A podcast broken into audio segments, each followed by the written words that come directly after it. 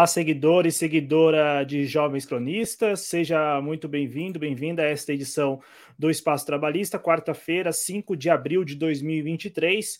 Agora 19 horas 34 minutos pelo horário de Brasília, estamos ao vivo, participe pelo chat, pelo bate-papo, deixe o seu like neste vídeo, é muito importante, e se inscreva na TV Jovens Cronistas, do canal dos Jovens Cronistas aqui no YouTube. É, estamos aqui mais uma vez com o Cristiano Araújo. E para começar este programa, Cristiano, é, prestar as nossas sinceras condolências às vítimas da mais recente tragédia brasileira, né? Bem pertinho de você, falo pertinho porque o Cristiano também está no sul do país, no estado vizinho Santa Catarina, hoje, né? Como o noticiário deu ao longo de todo o dia a repercussão. Um homem entrou numa creche, quatro vítimas fatais, crianças entre com idade entre 5 e 7 anos, né? Muito, muito triste. Fora as, a, a, as pessoas feridas, né? E o e assim o choque que deve ser é, presenciar uma situação como esta, né? E a, além das nossas sinceras condolências, acho que todos nós aqui pedimos discernimento às autoridades brasileiras para que possam agir, né? Neste momento com inteligência, porque é preciso encontrar onde essas pessoas, esses potenciais é, criminosos estão. E eu imagino que estejam aqui, né, na, na, internet, principalmente naquela parte que nós aqui chamamos de dark web. Então é preciso ter mais inteligência para evitar. Né? Eu acho que é, aconteceu em menos, em menos de três semanas duas situações muito semelhantes, uma aqui em São Paulo, outra em Santa Catarina, e aí nos últimos anos a gente tem infelizmente repercutido bastante essas situações. Então, sinceras condolências e também uma cobrança por mais inteligência, porque precisamos evitar, precisamos evitar, né, Cristiano? Boa noite, seja muito bem-vindo. Boa noite, Cláudio. É, cara, eu também eu estava trabalhando e fiquei sabendo hoje à tarde sobre, sobre esse problema, né? Esse, essa barbárie que aconteceu né, numa escola de ensino infantil, né? E realmente eu a cada, cada vez que eu vejo alguma matéria sobre essa tragédia que aconteceu, cara, eu fico indignado quando eu vejo isso. Eu fico pensando, onde é que uma pessoa uh, tá com a cabeça para fazer isso com crianças, cara, que não tem como se defender, cara. Elas não têm nem ali o discernimento, às vezes, de sair correndo. Eu fiquei pensando, cara, olha, a gente precisa conversar muito sobre a segurança nas escolas. Senão, Cláudio, alguém daqui a pouco pode usar isso né, para pautas que, digamos, não seriam as mais adequadas da gente conversar. Né? A gente já viu isso em outras ocasiões, é, crimes que ocorrem por aí e as coisas vão acontecendo, vão acontecendo. Daqui a pouco surge um oportunista e traz uma solução drástica, uma solução que talvez não agrade a maioria, né? E daqui a pouco aquela pauta ganha força, né? E aí a gente vai se brutalizando, né? Eu tenho muito medo que se a gente não começar a falar da segurança nas escolas, daqui a pouco a gente começa a partir para medidas duras até demais para o Estado democrático. Então, a gente precisa repensar essa questão da segurança nas escolas, porque antes, Cláudio, a gente olhava para os Estados Unidos acontecendo esse tipo de coisa. Agora a gente está olhando para o Brasil acontecendo esse tipo de crime. Nós tivemos aquele massacre no Realengo, né, que eu acho que todo mundo lembra. Tivemos esse caso no interior de São Paulo, que tu falou, né? E nós tivemos agora esse caso brutal né, em Santa Catarina que eu nunca vi acontecer sequer nos Estados Unidos. Geralmente é muito comum, mais no ambiente adolescente, que eles estão mais suscetíveis ao bullying, essas coisas que uh, afetam né, jovens que estão ali na puberdade, enfim, né, uh, tem uma subjetividade maior. Mas agora a gente viu um crime bárbaro hoje que a gente não encontra lá explicações. Né? Então é preciso discutir essa questão da segurança nas escolas, porque realmente é, é o futuro das nossas crianças, são crianças que não tem lá muito discernimento, de repente chega um sujeito do nada e faz um crime bárbaro desse. Eu vi agora há pouco ali na TV, antes de entrar aqui, os pais chorando, todo mundo desesperado, falando de uma espécie de uma cena de guerra, para vocês terem uma ideia da dimensão né, que foi um evento como esse. Então, é preciso discutir esse tema, Cláudio. E também, o Cristiano, não sei se você concorda, porque pa parece que há um, um, quase que um denominador comum desses casos, que, que essas pessoas que, que saem de suas casas e, e topam invadir escolas, como aconteceu em Santa Catarina dois anos, 2021, né? O rapaz trabalhou o período da manhã na fábrica, enfim, agiu uhum. depois invadiu a escola é, pra, e matou também crianças e uma professora. E, e é, eu, eu, não sei se você concorda, mas é preciso também que as nossas autoridades usem a inteligência policial para, de repente, mapear onde essas pessoas estão, porque parece que é um, o denominador comum seria o uso das redes sociais, ou estar na internet, ou nos fóruns, no Natal Dark Web perfeito. também, para de repente se antecipar, né? Sim, tem que ter essa inteligência, tu tem toda a razão, porque é uma forma de tu prever, né? A gente discutiu aqui, né, em outras ocasiões sobre os desastres naturais. A gente sempre trabalha na reação. E em casos como esses que de assassinatos brutais, a gente tem que começar a agir na prevenção e não só na reação, como tem sido agora. Eu, por exemplo, né, falei aqui, né, de a gente discutir o problema da segurança também é uma reação, mas a gente precisa, como tu bem disseste, né, de começar a mapear a dark web, esses fóruns de channers, que é onde acontece muito dessas discussões desses crimes bárbaros. É, precisa começar a entrar nesse terreno complicado, esse terreno movediço, para ver o que está acontecendo. E mais, né, Cláudio, se, se puder pegar essas pessoas que se envolveram nesses crimes bárbaros saber o que está acontecendo, o que, que leva uma pessoa a cometer um crime bárbaro como esse. Esse sujeito aí, ele se entregou. Mas e aí, ele vai ficar trancafiado num presídio e não vai tentar entender o que, que aconteceu? O que, que levou um sujeito a fazer um crime bárbaro como esse? Exatamente, Cristiano. Então, aqui as nossas, reiterando né, as sinceras condolências aos familiares das vítimas, a todos que infelizmente tiveram que conviver com essa tragédia no dia de hoje. E, Cristiano, estamos aqui para tratar de um assunto que, que, curiosamente, nós conversávamos após o programa anterior, né? O, o Espaço Trabalhista anterior. Terminou a live na semana passada, a gente ficou conversando aqui, e aí já começou a sair na imprensa um pouco aí do assunto que nós vamos tratar hoje, né?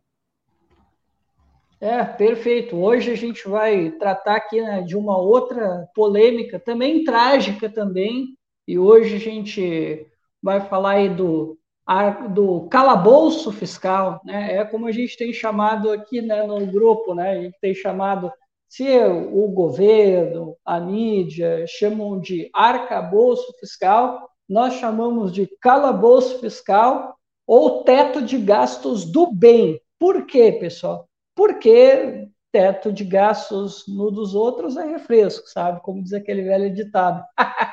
Desculpa aí a piada bastante infeliz, mas é que, pessoal, quando é do outro lado, é uma gritaria, né? Contra o neoliberalismo, contra isso, contra aquilo. Mas aí, quando é com aqueles que antes né, reagiam, ah, não, aí tá tudo bem, tudo é justificável, não é bem assim, né? Sempre tem o pessoal para tentar contemporizar. Mas nós aqui, né, nós não estamos aqui para contemporizar essa situação, né, que aconteceu aí na, durante a semana, né? Foi apresentado o calabouço fiscal, que trouxe preocupações, é verdade, eu diria, em alguns setores bastante isolados, né, dentro do campo dito de esquerda, porque a maioria aí contemporizou. Mas, como disse e reitero, aqui nós não vamos alisar. Aqui nós não vamos ficar relativizando. Né? Eu não estou fazendo isso e o nosso convidado, que está com a gente hoje, que é um economista, né, o Ivan Lemos, também né, não vai contemporizar com o, com o, o teto de gastos do bem, né? Como a gente tem falado. Então, né, feita aqui as nossas apresentações, eu já convido o Ivan para comparecer aqui com a gente para falar um pouco sobre o teto de gastos do bem nessa live especial aqui da TV Jovens Cronista no Espaço Trabalhista. Então, bora lá, mais uma conversa trabalhista dentro do Espaço Trabalhista.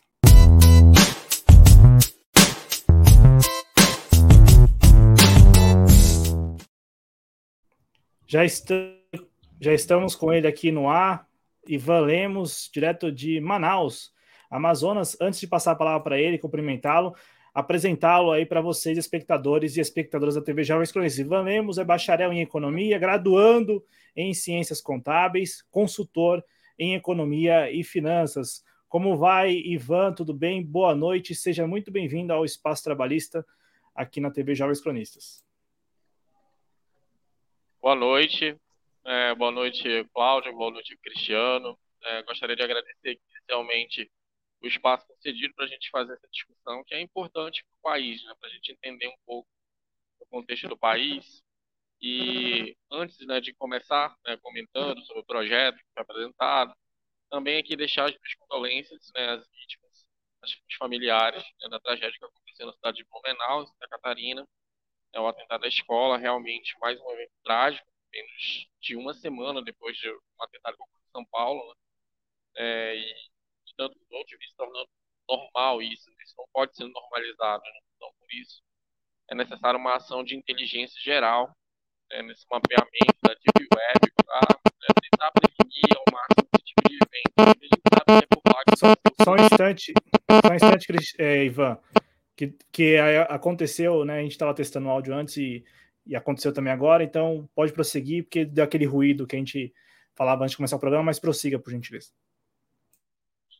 Então, só deixar aqui as minhas condolências né, e né, também deixar aqui né, a, os votos para que as autoridades né, consigam é, dar uma resolução a não só a esse caso, mas procurar investir mais na inteligência para evitar que novos casos aconteçam. Realmente é muito triste. Aqui na minha cidade também, anteontem, né, a inteligência local, né, a polícia daqui, né, conseguiu né, é, deter dois adolescentes que planejavam um ataque também a uma escola. Então, isso é só para você ver como o contexto nacional está normalizando esse tipo de evento.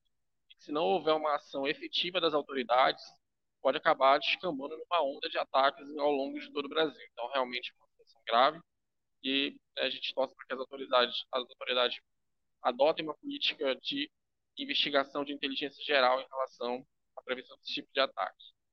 É, para falar do assunto aqui que a gente vai tratar, novo regime fiscal, ele que, que é? Ele é um projeto que ele pretende substituir o atual regime fiscal. Qual é o atual regime fiscal? O teto de gastos. Foi aprovado lá no Michel Temer, em 2017. É, esse projeto agora o governo pretende substituir entendeu, esse projeto do Michel Temer. É um projeto que, só para lembrar qual é a regra principal dele, né? o projeto do teto de atual foi aprovado no governo Temer a despesa pública, saúde, educação, estrutura, investimentos, né, ela cresce, né, ela, ela só é corrigida, na verdade, pela inflação passada. Né, ou seja, ela fica congelada ali, ela não cresce né, de uma maneira real. O projeto de agora tem de substituir essa regra, mais ou menos, não bem substitui. Né, porque aí que é, a gente vai comentar um pouco da semelhança entre os dois projetos, porque o problema é, assim, no nosso entendimento como progressista, é em relação a conceito. Questão de números, porcentagens, a gente pode discutir aqui, né, mas a questão é que o conceito é o mesmo, né, que baliza as duas regras. É, o conceito o problema, problema das finanças do país está na despesa pública e a, gente, que a gente vê ao redor do né, são países que adotam políticas ao contrário, políticas de expansão de investimento de expansão de despesa pública em áreas estratégicas, porque essas despesas têm capacidade de mobilizar é, a economia como um todo. Entretanto, aqui. É, Congelou para você também, Cristiano? Então, só, só um instante, Ivan. É, para não prejudicar. O projeto é baseado no conceito fiscalista, o mesmo conceito que vazou o projeto do Temer. o problema é a despesa, vamos conter a despesa. Né? Já que esse... Oi? É, cortou, é que cortou aqui para gente, Ivan. É, e aí eu peço só para você, para não prejudicar, até para o público compreender. É, é, o seguinte: nós vamos provavelmente Alô? ter várias intercorrências ao longo deste programa.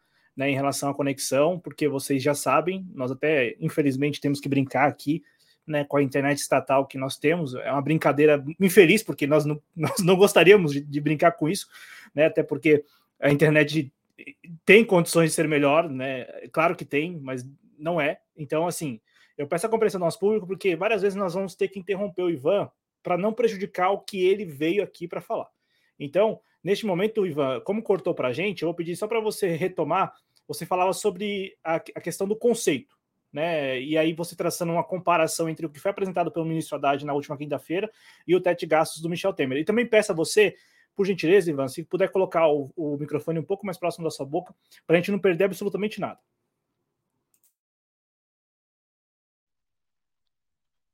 Então, nós falávamos que o conceito, na verdade, que em base dos dois projetos é o mesmo. É um conceito fiscalista, um conceito de austeridade. É um conceito de que a única solução né, para o equilíbrio das contas públicas é cortar a despesa, limitar a despesa ao máximo. Só que quando você fala de orçamento, é, de orçamento público, cortar a despesa significa você tirar recursos de áreas essenciais, tanto na prestação dos serviços públicos, como na capacidade de mobilização da economia. Né? Afinal de contas, quando você limita, por exemplo, investimento, você está limitando, você está amarrando é, um, um, motor né, de recuperação econômica, que é o investimento. É, e só para comentar aqui um pouco desse projeto atual, é, em comparação ao, ao, conceito do Temer, é, então, o que, que baliza as duas coisas? O projeto atual ele foi apresentado em linhas gerais de forma. Uh, a despesa pública ela vai crescer no máximo até 70% da arrecadação do ano. Ô, Ivan, ó, vamos lá. Vou, te... Vamos interromper novamente. Desculpa novamente ao Ivan. Eu sei que para o público pode parecer muito chato e é mesmo. Só que é o seguinte: a gente vai aqui, como falamos no início do programa, vamos tentar manter a qualidade do áudio boa para que o Ivan possa falar. Mesmo que você, espectador, tenha que pular alguns momentos e tal, depois, principalmente depois, quando o vídeo ficar disponível aqui no YouTube. Então, Ivan, prossiga, você começou a falar sobre o novo arcabouço e aí veio aquele chiado que a gente já, já falou para você. Vamos lá, então. Então, qual é a ideia da regra atual? Só para a gente entender. A regra geral delas, mais é, genérica. A despesa pública de um ano só vai poder crescer até no máximo 70% da arrecadação do ano anterior. Isso quer dizer que se eu arrecadei 100 nesse ano, a despesa para o ano que vem só vai poder crescer 70.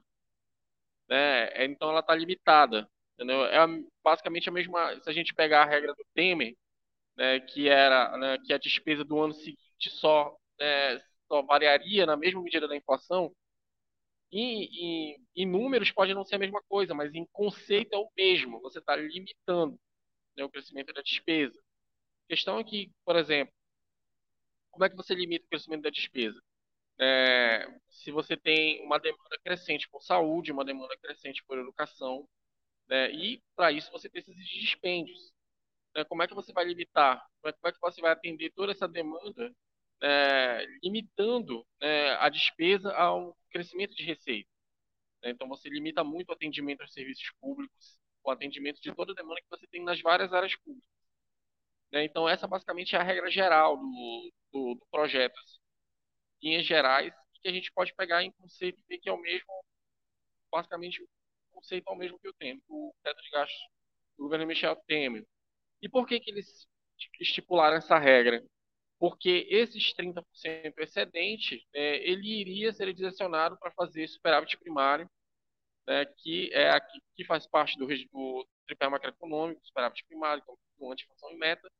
Né, então, para sustentar essa política, entendeu, ele limita a despesa né, e permite que parte é, do que seria alocado em despesa pública seja direcionado para o superávit primário, que nada mais é do que uma poupança né, que o governo faz para pagar juros né, da dívida pública. Então, aí é dinheiro que poderia ser direcionado para a educação, para a saúde, para a infraestrutura, para investimento, indo né, para enriquecer parte, parcela do país de pessoas que não produzem, que não empregam, né, que né, vivem basicamente né, às custas do orçamento, né, às custas do rentismo. Então, regra geral, é basicamente isso que a gente tem, essa espinha dorsal do projeto mesmo. É, e, e, o conceito é o mesmo do projeto anterior. É aí que eu vejo, é aí que a gente vê o problema, na verdade. Que não é só uma crítica pela crítica.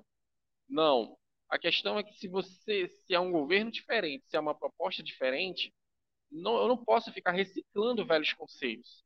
Eu vou apresentar um regime fiscal só reciclando um conceito de um, de um governo antigo e vendendo isso como se fosse novo, não, não faz sentido, entendeu? Você não tem uma mudança efetiva. E a raiz do problema econômico do país está exatamente nessa política, exatamente nesse conceito. Enquanto né, a política econômica for baseada, né, for guiada por esse conceito, né, a gente não tem muito a avançar nesses últimos, nesses próximos anos. Então, é basicamente essa questão inicial que eu queria trazer aqui, né, antes de falar de alguns aspectos mais específicos, né, é, alguns de números, mas só para dar uma ideia geral, é, a questão é o conceito. Né? Se não mudar esse conceito fiscalista, se não mudar esse conceito de que tem que priorizar a tempo macroeconômico, se não mudar esse conceito de que tem que preservar esse modelo econômico que claramente já deu errado, que é a razão dos nossos problemas, é, não, não vai dar certo. Não tem como é, você tentar é, insistir nessa política, principalmente no contexto atual. Né? Um contexto de, externo, por exemplo, muito desfavorável agora né, guerra, você tem a China aí alternando lockdowns. Então, tudo isso vai afeta a economia como um todo. E mais do que nunca, a gente precisa ter uma economia interna fortalecida. E não é com esse projeto, eu entender pelo menos, e entender mais uma perspectiva mais progressista, que a gente vai ter né, uma economia forte e o atendimento de todas as necessidades né, da população brasileira.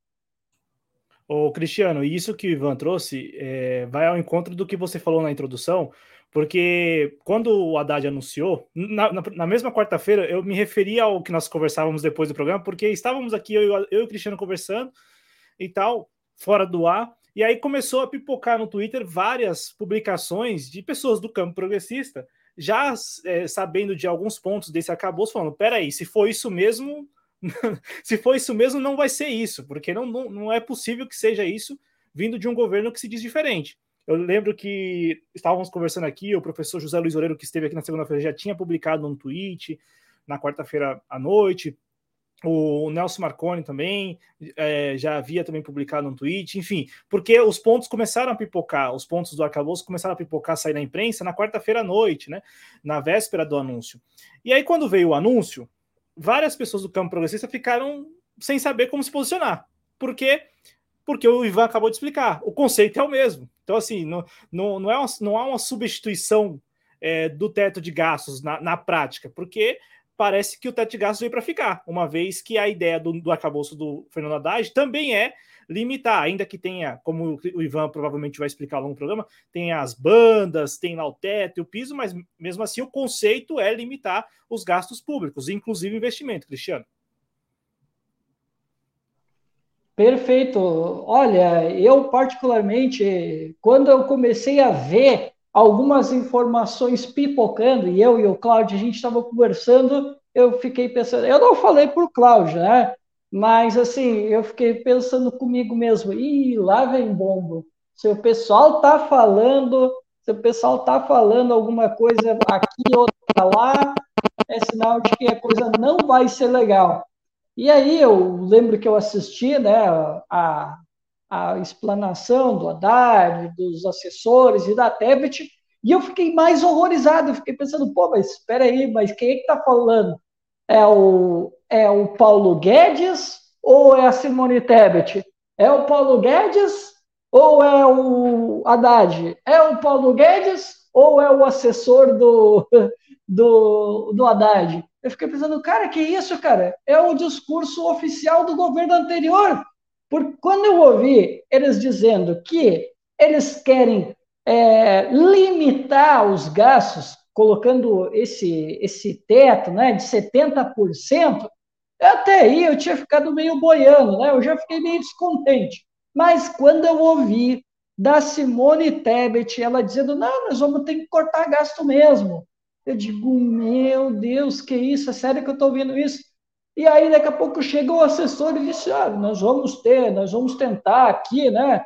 Uh, levantar o investimento privado. Eu ouvi isso da equipe econômica do governo. Eu disse: meu Deus, cara, é a mesma ideia do Paulo Guedes, é a mesma ideia do projeto dos militares. Acreditar que, for, que a, a saída do Brasil é pelo investimento privado cortar a despesa pública acreditar que o investimento privado é que vai nos tirar do buraco. Eu digo, caramba, cara, qual é a diferença? É a mesma visão dos governos anteriores que nos antecederam a esse. E aí, pô, depois eu fui atrás para tentar entender um pouquinho melhor como é que funcionava, como é que era esse tal teto de gastos que eu tinha pegado muito por cima. Aí eu vi uma live da professora, da professora não, né? Na verdade, a a ex-auditora, né, a Maria Lúcia Fatorelli, que inclusive eu fiz o corte, aí pelo vídeo dela eu comecei a entender um pouco melhor e eu vi o quão grave é um projeto como esse. Eu fiquei assim chocado quando eu vi o vídeo dela. Eu digo, não, não estou acreditando que o governo está fazendo isso.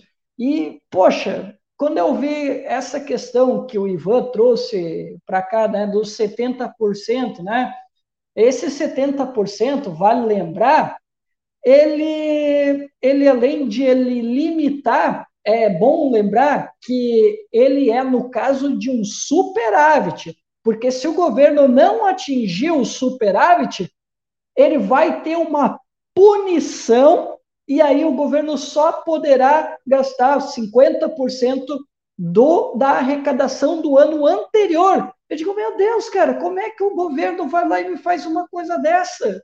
Como é que eles vão lá e colocam mais outra trava no orçamento, no momento que a gente precisa gastar, né? E, cara, isso é um discurso ipsis literis do liberalismo, de quando a gente está numa crise, a gente corta gastos, a gente limita os gastos públicos. Isso é o discurso lá da outra turma, não deveria ser o nosso discurso.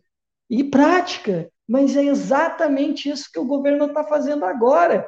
E aí, eu estava vendo aí as últimas manifestações é, do governo, né? E hoje eu estava vendo, saiu no antagonista, a, a Simone Tebet, ela falou que a reforma tributária é a bala de prata, e né, no caso, né, o fiscal seria a, ba a, bala de bronze, porque também tem isso, né, Ivan?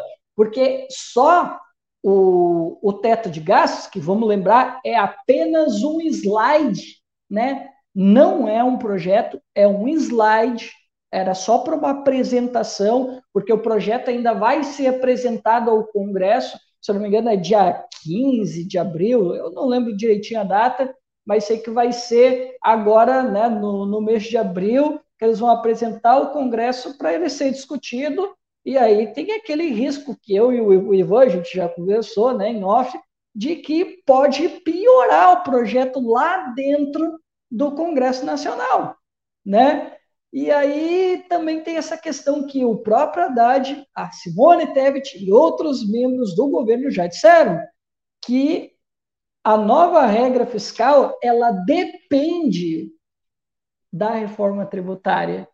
E aí é que mora um grande problema, na minha opinião, porque a gente não consegue chegar a um consenso do que, que é essa reforma tributária, ninguém sabe o que vai fazer. O governo tá, já tem ali uma certa comunicação de qual vai ser a ideia, né? E às vezes a gente vê até no meio liberal, no meio conservador, que pelo menos no campo do discurso, parece que converge, mas na hora da prática a coisa é diferente. E também aí tem aquela questão política, né? E o Congresso hoje, sua maioria, né, em tese, é oposição ao governo que está aí. Né? Então, daqui a pouco, a própria reforma pode acabar travada, como ela já está travada há muito tempo, e isso, claro, pode inviabilizar essa, essa nova regra, né? sem contar as questões externas, né? como, por exemplo, o choque de petróleo que deve acontecer, né, a questão da reforma tributária que a gente já colocou aqui. E, Ivan, e aí? Além dessas questões dos choques externos que podem demandar aí uma inflação de custo, que outros riscos que podem acontecer aí no meio do caminho dessa reforma, essa reforma, não, desculpa, essa nova regra fiscal do governo? Então, o Cris chamou atenção aí para um detalhe muito interessante né, da, da regra, né, que a despesa cresce até 70% da receita se houver superávit. E o governo não atingir a meta, a despesa ainda é reduzida a 50% da, da receita. Então, como que você vai, você vai recuperar a economia cortando ainda mais despesas? Eles estabeleceram um teto para investimentos também. E, assim, para falar em termo até piada. Só um instante, Ivan. Só um instante. Vamos aguardar, então. Né? Vamos aguardar voltar. Agora voltou. Vai lá, vai lá, Ivan. E então, continuando, retomando, né, caso o governo não, atenda, não, não atinja o superávit, a despesa ainda é reduzida a 50% da receita. Né? O problema é que quando você fala de, de reduzir é, despesa, na, numa planilha é fácil, entendeu? Muda um número, 70 para 50. Só que no mundo real, né, cresce o número de pessoas precisando de saúde, cresce o número de pessoas precisando de educação, cresce o número de pessoas precisando de infraestrutura, cresce a necessidade de investimentos em defesa, na proteção da Amazônia, todo esse discurso é, de proteção da Amazônia, né? como você vai proteger a Amazônia sem equipar a Amazônia né? com toda a infraestrutura de defesa e logística necessária, né? sem financiar políticas de desenvolvimento sustentável, tudo isso você precisa de orçamento. Né? E como é que você vai atender essas demandas? Né? Reduzindo entendeu? a despesa porque você não atingiu um resultado. Né? Então, é, é, o, é o conceito, entendeu? É o conceito que está é, equivocado. É o conceito que está balizando isso que está tudo equivocado, como o Cris bem lembrou. Né, o projeto de lei ainda vai ser encaminhado, creio que até semana, até dia 15 de abril, né, que é quando é a apresentação da lei de direitos orçamentários, né, o prazo legal, né, eles devem estar encaminhando esse projeto. Era para ter saído essa semana, mas tem a questão do feriado. É, provavelmente semana que vem mesmo. Né, apesar de ser um esboço ali, mas é aquele esboço que vai é, orientar a elaboração do projeto em si, do projeto de lei. Né? Então, por isso, isso é o que preocupa, né?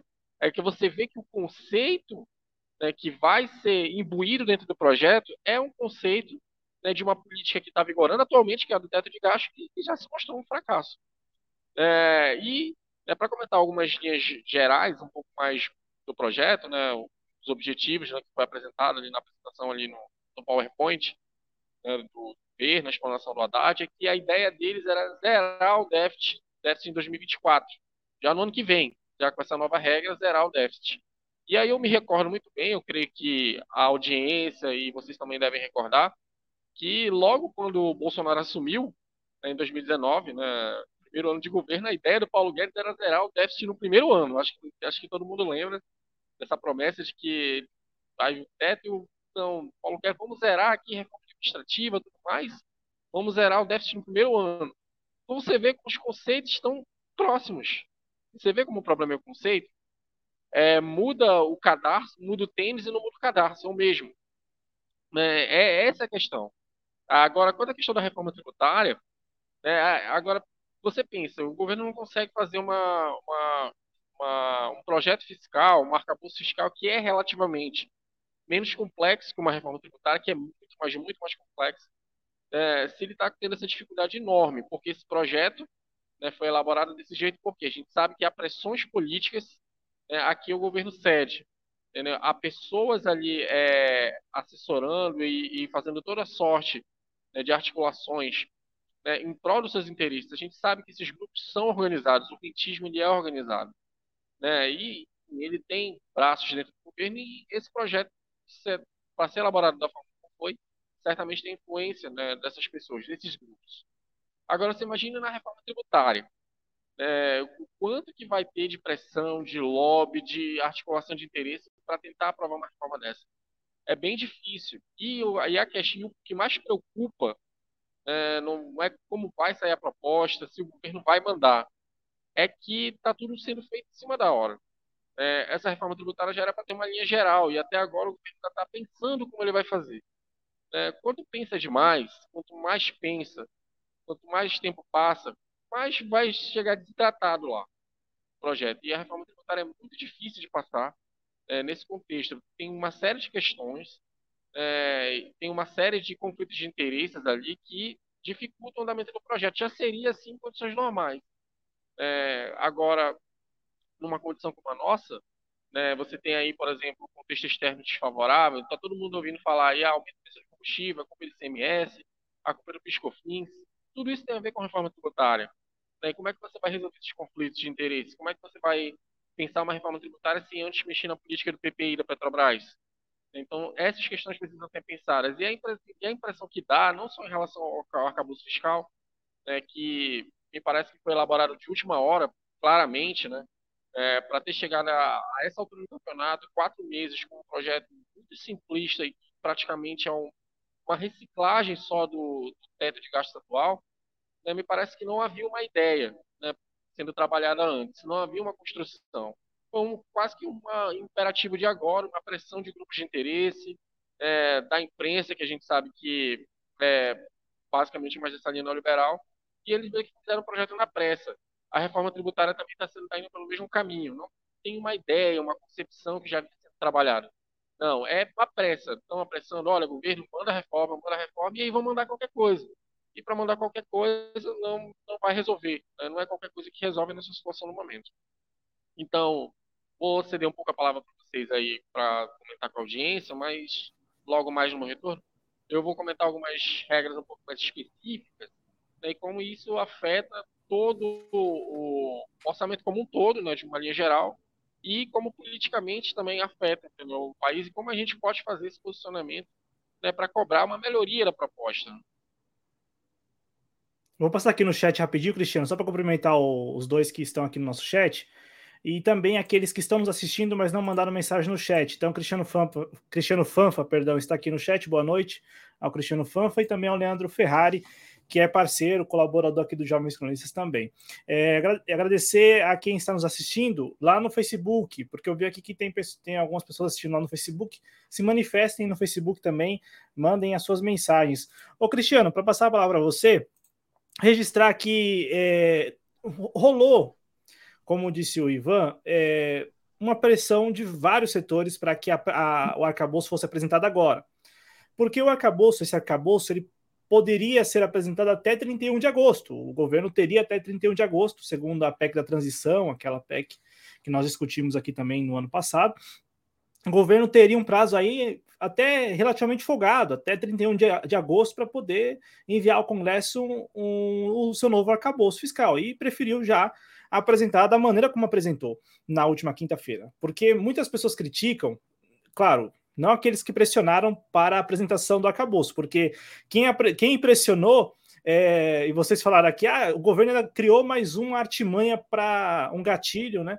Que, que vai restringir ainda mais o orçamento. E vamos lembrar que na entrevista coletiva de quinta-feira, os jornalistas que estavam lá perguntaram ao ao Rogério Seron, que é o secretário de Tesouro, e também ao Guilherme Melo, que é o secretário de Políticas Econômicas do Ministério da Fazenda, perguntaram a ambos se não tinha outros gatilhos. Então, assim, é, este gatilho que já para nós aqui é para lá de restritivo, este de que é, se não cumprir o resultado primário no ano seguinte haverá uma redução né, do, da, do percentual aí em relação às receitas, se para nós já é bem crítico esse ponto, para a imprensa é ainda suave, porque a imprensa chegou a perguntar lá para ele se não teria outros gatilhos, como tem os estados que estão no regime de recuperação fiscal, né? Tem que tem outras que tem outras é, obrigações né, para poder entrar no programa. E no caso do arcabouço, por enquanto, o único gatilho é este aí, né? A, a única, o, o, único ponto assim que, que de repente poderia punir ou que vai, tudo indica punir o orçamento é este. Isso se o Congresso não for lá introduzir outros. Mas com relação ao nosso lado, ao lado do lado progressista, né, o chamado lado progressista, houve também críticas com relação a, ao conteúdo, a, a, ao que faltou na apresentação. porque eu conversei com o José Luiz Oreiro na, na segunda-feira, e não só ele, mas vários outros economistas do campo, do campo à esquerda, ou campo progressista, como vocês preferirem, chegou, chegaram a falar isso, mas pô, o governo apresentou isso, mas isso não é crível, porque dependeria de vários fatores aí, e alguns fatores que, que de repente poderiam é, apenas tornar o arcabouço crível neste ano. Então teria um. seriam recursos finitos. Então, de repente, uma arrecadação esta, não sei o que, mas algo muito localizado para este ano de 2023 e não para os próximos anos. Então, não teria nem se, sequer como fazer aquela, aquela projeção né, de resultado primário, como o Ivan trouxe aqui, de zerar no ano que vem, em 2025 subir meio e em 2026 subir um. Então, Cristiano, é, tem esses dois pontos. Do lado de quem pressionou, ainda pressiona para que outros é, mecanismos sejam introduzidos nesse arcabouço é, para restringir ainda mais o orçamento público, e do lado do chamado campo progressista, há essas críticas que o governo é, não usou o prazo que teria, que até 31 de agosto, e também como apresentou o arcabouço, apresentou com várias lacunas. Bom, vamos lá. Uh, Cláudio, antes de eu comentar esse ponto, eu queria comentar uma outra questão que é central no, naquilo que o Ivan comentou e que é muito revelador, na verdade, né, com relação à aprovação, né, desculpa, aprovação não, perdão, da apresentação né, do arcabouço fiscal, né, que uh, o Ivan falou né, que existe os grupos de pressão, né? E a gente sabe quem são, né? São os mercados, o banco, a imprensa. E as declarações da ministra do Planejamento, a Simone Tebet, elas foram para lá de reveladoras. Que, que a Simone Tebet falou? A Simone Tebet, ela disse que elas, embora ela reconhecesse que a reforma tributária é muito mais importante, é a bala de prata, eles precisavam aprovar primeiro o, o, o fiscal, né? Igualzinho outro governo, Ivan. Tu lembra? Tu lembra? Primeiro nós, nós, a gente faz as reformas. Primeiro a gente ajusta a questão fiscal. Depois a gente vai para a reforma tributária. Paulo Guedes e Bolsonaro fizeram a mesma coisa. O Michel Temer fez a mesma coisa. E agora o governo vai lá e repete aquilo que os outros fizeram. Primeiro ajustamos o fiscal, depois ajustamos a parte né, do, da reforma tributária, que nunca sai, nunca há consenso na prática. E aí ela disse o seguinte: precisávamos passar confiança.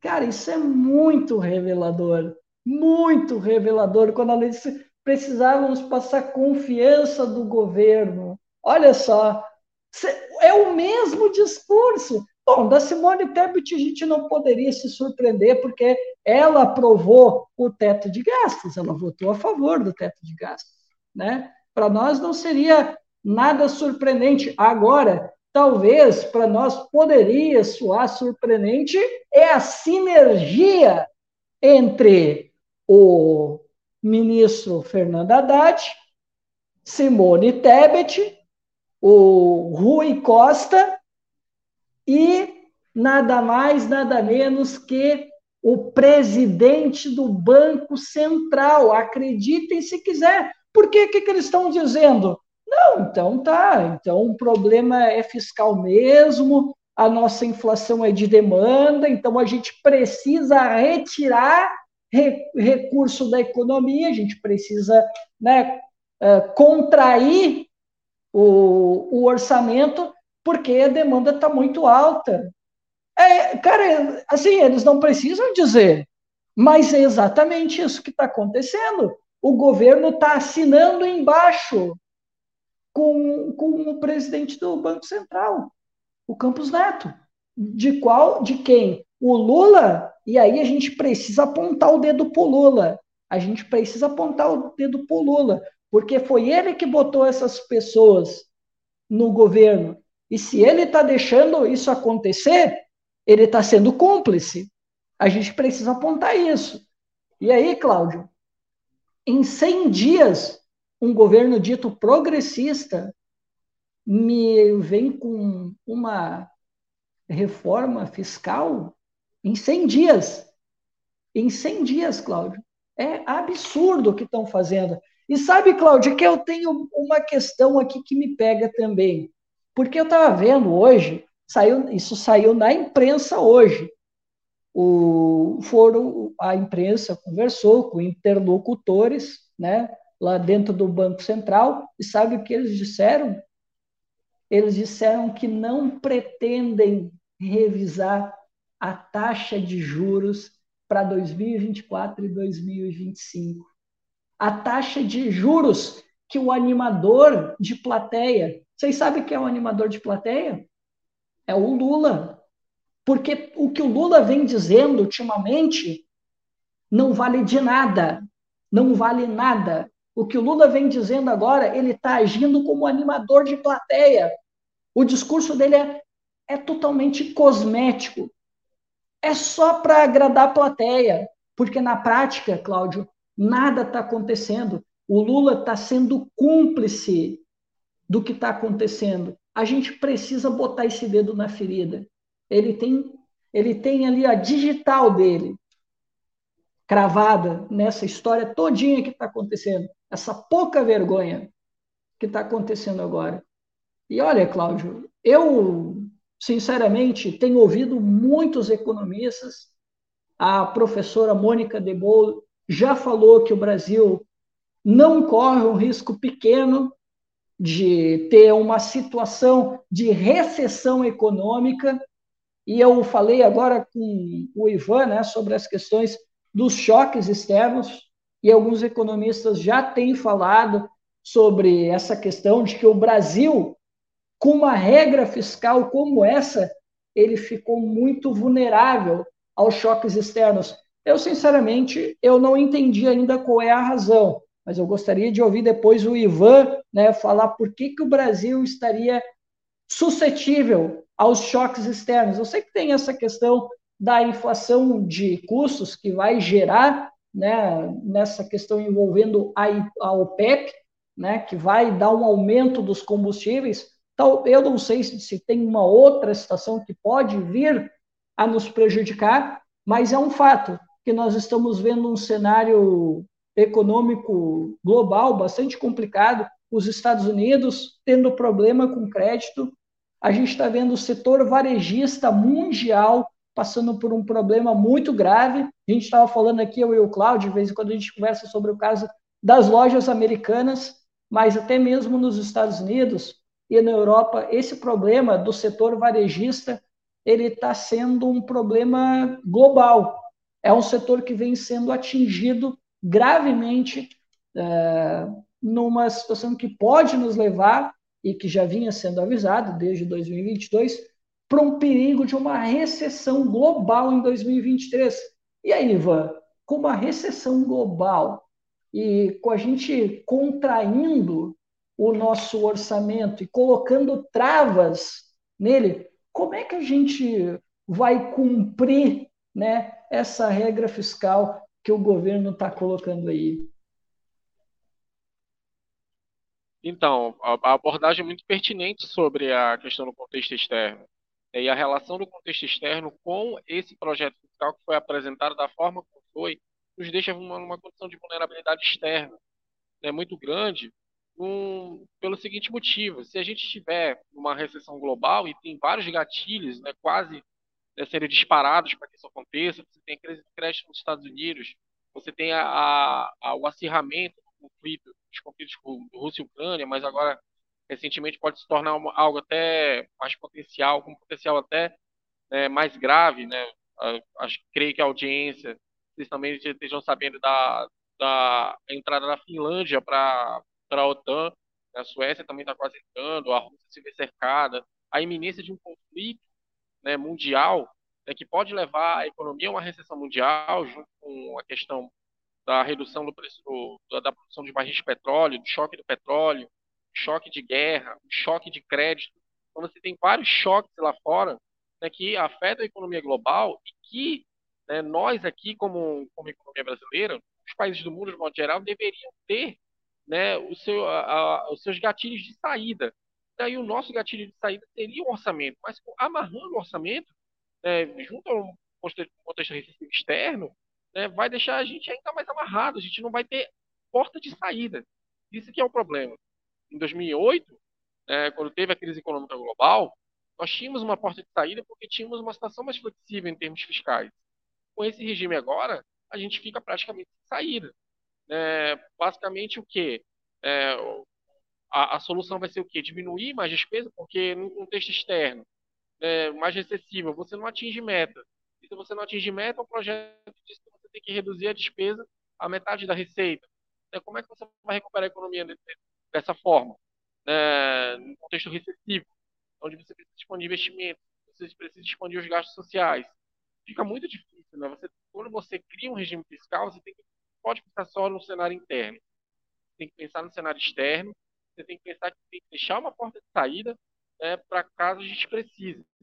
E o que é o que não há, né, da forma como o projeto está estruturado. E o projeto está estruturado somente para atender resultados, resultado primário. A ideia deles, a ideia do projeto zerar o déficit em 2024, alcançar meio por cento em 2025 e 1% em 2026. Mas veja que toda a lógica do projeto é só para atingir resultado primário. Em nenhum momento o projeto está sendo estruturado né, para expandir investimento público, para expandir os investimentos nas áreas sociais. Então, esse que é o problema do conceito. O conceito está igual no teto de gastos, orientar toda a execução do orçamento só para atingir resultado entendeu? E não para utilizar o orçamento como instrumento de indução da economia. É, você não vê essas linhas no projeto, é, de você potencializar o investimento. Lá no projeto ele até prevê piso de 0,6% do PIB para investimento, mas é pouco. Você tem uma ideia, a Índia, né, que é um país emergente como nós, investe 33% do PIB. É, é, realmente absurdo o nível de diferença. É, enquanto que o Brasil aqui estão comemorando reservar é, 0,6% do PIB né, para investimento, um país desse tamanho, com as carências que Então, é esse, é esse, esse é o problema do conceito. O orçamento é para ser um meio de fixação é, do crescimento econômico e da forma como está estruturado não vai ser. É, vai amarrar o crescimento econômico, é, condicionar toda a execução do orçamento só para atingir resultado primário. É, e outra linha geral do projeto também preocupa é a questão das bandas. Eu acho que vocês já devem ter lido alguma coisa sobre, devem ter conversado com outras pessoas sobre as bandas. Tentaram né, é, transplantar né, a ideia das bandas cambiais, que é assim que o nosso regime de câmbio funciona, né, por bandas cambiais, por bandas de resultado primário, onde você tem um teto e um piso. A questão é que, diferente do câmbio, você não tem um controle efetivo sobre resultado primário. Você só sabe do resultado primário quando o exercício, quando o ano termina. Isso é diferente do, do, do câmbio. O câmbio, a qual eu tenho mais flexibilidade para intervir ali, trazer o câmbio né, para dentro daquele intervalo que eu estou trabalhando. Né? Agora, no resultado primário, o resultado primário é a linha de chegada, só tem como saber lá no final. Né? E aí, como é que eu vou fazer para fazer esse controle? Essa é a questão de, além do conceito, estar é, tá reciclando somente a ideia do teto de gastos, com algumas nuances. A questão também do conceito está tá, tá equivocado, é que, tá no, que, que não fez esse projeto, é que deixa, nos deixa é, no, numa situação muito vulnerável. É, e aí a gente vê é, claramente que é, foi um projeto apresentado apressadamente para atender interesses de grupos que estavam pressionando e que beneficiam o projeto tal como ele está. Porque a, a gente precisa entender isso politicamente. Né? E a maior parte do recurso do orçamento vai ser direcionado para resultado fiscal, né? resultado primário, que é basicamente pagamento de juros. Alguém se beneficia disso. Quem se beneficia disso? Quem vive de juros. E são essas pessoas que estavam pressionando para o projeto sair apressadamente. É, como o Cláudio bem colocou, como o Crispo bem colocou, o, o governo tinha, um, tinha, uma dilação de prazo maior para trabalhar. É, mas por que apresentar isso em dois, três meses. Na verdade, o projeto começaram, começaram a pensar isso lá em fevereiro, para apresentar agora, no começo de abril. É uma, uma coisa apressada, é, feita às pressas, né? não tinha projeto, não tinha ideia. E aí a gente fala, que, na verdade, quando eu digo deveria ter projeto, deveria ter ideia, deveria ter isso desde a época da eleição. Já se deveria saber, já, desde lá já era para estar tá pensando um projeto é, fiscal sustentável é, e alinhado às nossas demandas. Mas não, é, parece que só foi ganhar a eleição e resolveu trabalhar depois. E não é assim que a gente faz. A reforma tributária está indo pelo mesmo caminho. Não, tinha, não tem uma ideia, não tinha um projeto geral de reforma tributária. Está tudo sendo pensado agora, tudo sendo feito em cima da hora. Né? E se a reforma tributária não sair esse ano, é, honestamente, as chances dela sair são nulas, porque o ano que vem tem eleição de meio de mandato, o outro ano que vem você já tem véspera de eleição, e tudo isso condiciona a reforma tributária. É, mas agora falando do regime fiscal em si, essa é a questão. É, a gente tem vários gatilhos de choque acontecendo lá fora, né, que vão, podem causar uma, detonar uma recessão global, e a gente ficar numa situação vulnerável aqui por não ter saída do orçamento né, para induzir a economia e para cobrir as necessidades né, da população, principalmente mais vulnerável, que é que é mais afetada no contexto de crise. Quanto à questão dos juros, a, o alinhamento ao de neto, né, que vem sendo muito criticado em público, mas vamos lembrar que é, o presidente da República tem ainda, é, ainda tem ainda a prerrogativa de solicitar a demissão do presidente do Banco Central. Né, basta que ele e ele tem a maioria dentro do Conselho Nacional Monetário, pô. Como assim? Conselho o planejamento. Se quiser mudar a meta de inflação, basta pedir com a Haddad a debit vote né, para mudar a meta, até para substituir o regime.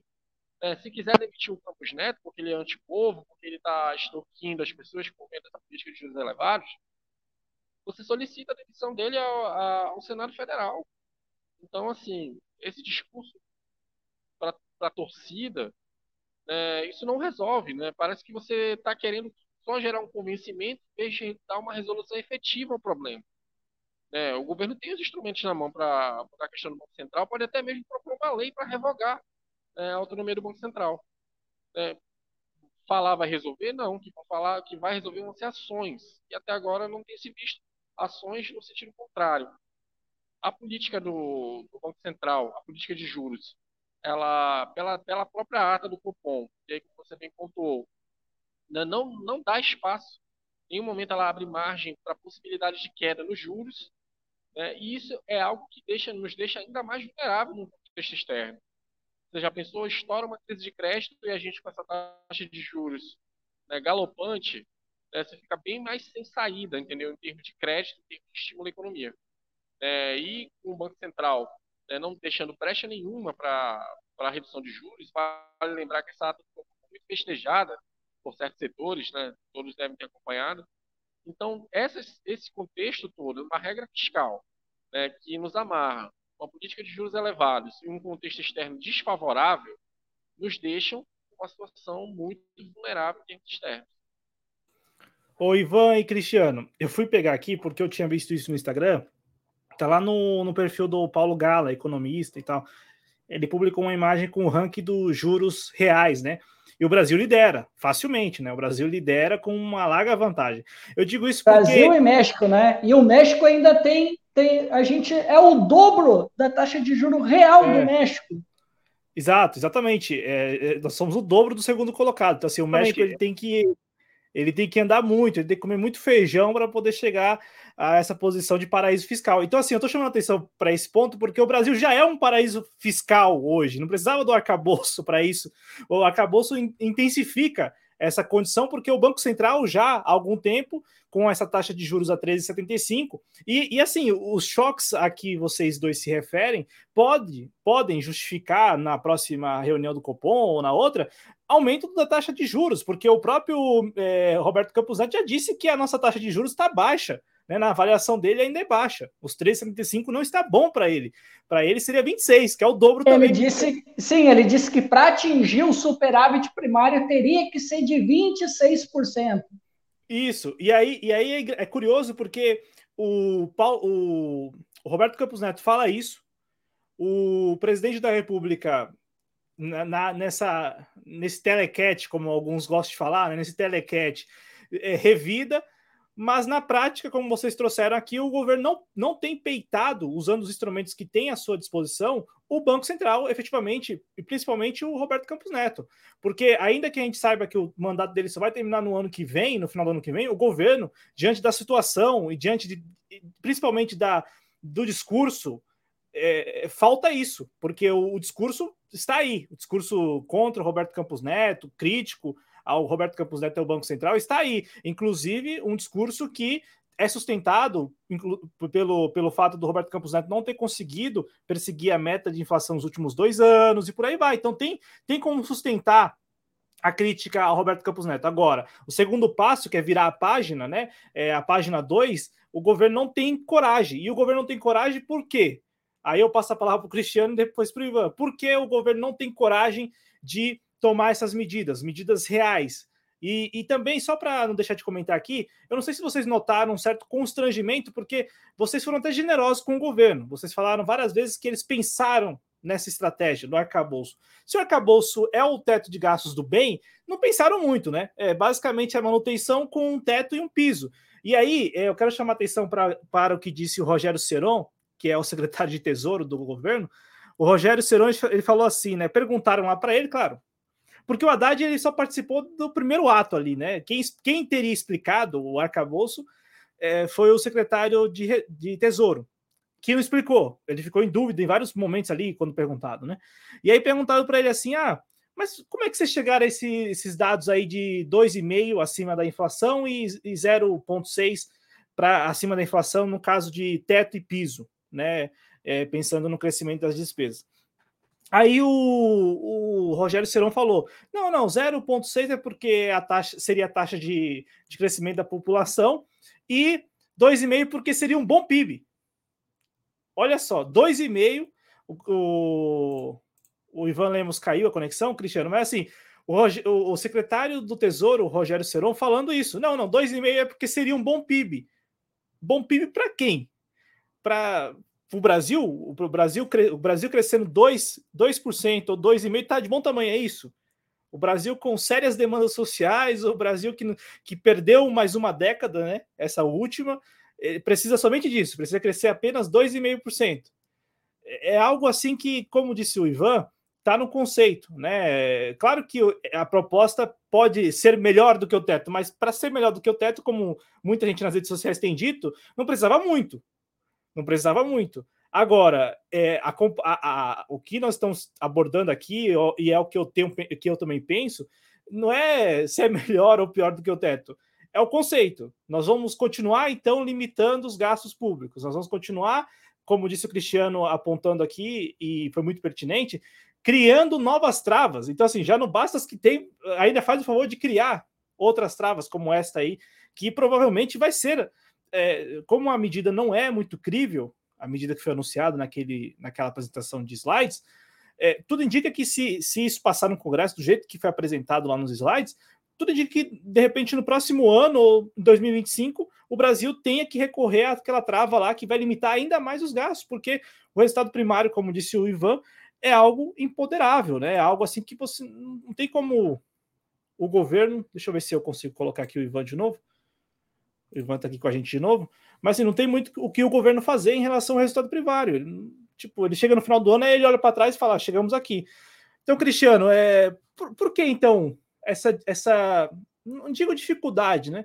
Mas por que o governo, então, não, não, não parte para a página 2 e fala, fala o seguinte: não, o discurso aqui é para valer, por isso que a gente vai pedir a demissão do presidente do Banco Central, ou, por exemplo, em relação a esse arcabouço, não, nós vimos que o arcabouço apresentado ele segue o mesmo conceito de teto de gastos que nós lá na campanha prometemos que iríamos é, derrubar, que não haveria teto de gastos, então estamos propondo um novo, porque é, o governo não, não, parte para cima, o, o Cristiano, e, e toma essas medidas que, para nós aqui, parecem ser as mais assertivas em relação ao desenvolvimento do Brasil, não ao sucesso do governo, não à, imagem do governo. É isso que a gente está falando, está falando do desenvolvimento do Brasil, né? E também, claro, dessa última década perdida. Então, o Brasil precisa, para ontem, se reconstruir.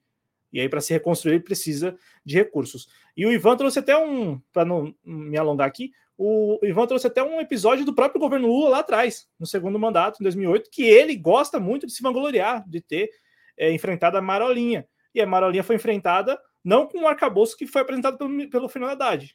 Porque se tivesse aquele arcabouço, se tivesse esse arcabouço lá na época, não teria conseguido enfrentar, né, Cristiano? À vontade. Perfeito. Cláudio, vamos lá então. Tem algumas questões que eu quero falar aqui também, já que tu falou aí, né, dos números que o que o Seron né, foi questionado. E aí é interessante, no próprio slide, no próprio slide, lá diz, o governo coloca é, de 2003 a, deixa eu ver, até 2009, eu acho que é esse o período que eles usam ali. É, não, é 2003 a 2010. Eles, eles falam ali né, sobre é, uma variação média do investimento na economia, e essa variação, segundo o slide, ela é de 2%, tá? E aí eu fiquei pensando assim, pô, será que é sério que o governo pegou esse tempo todinho para tentar justificar um teto mínimo de 0,6 e máximo de 2,5? É sério que o governo usou isso? Eu olhei o slide e digo, não, só pode ser isso, né? Só que, claro, né, aqui ela é anual, ela é uma referência do exercício anterior. E olha a curiosidade, uh, se o teto de gastos ele se referia ao exercício anterior, ao mês de junho, né? Esse também, o teto de gastos do governo também, o mês de referência é o mês de junho do ano passado né, do exercício anterior, né? E aí eu estava vendo, além dessa, dessa questão que me chamou a atenção, outra questão que me chamou a atenção uh, no documento, e eu não vi muita gente falando, para ser sincero, eu não vi ninguém falando, é que dentro do documento, deixa eu falar para vocês o que eu enxerguei lá. Lembra aquela polêmica que deu com o imposto de renda? Eu acho que vocês todos lembram, né? Está lá dentro do documento Lula dizendo, está lá, pessoal, é só abrir, é só abrir o documento. Vai ser tributado, imposto de renda, dois salários, está lá no documento.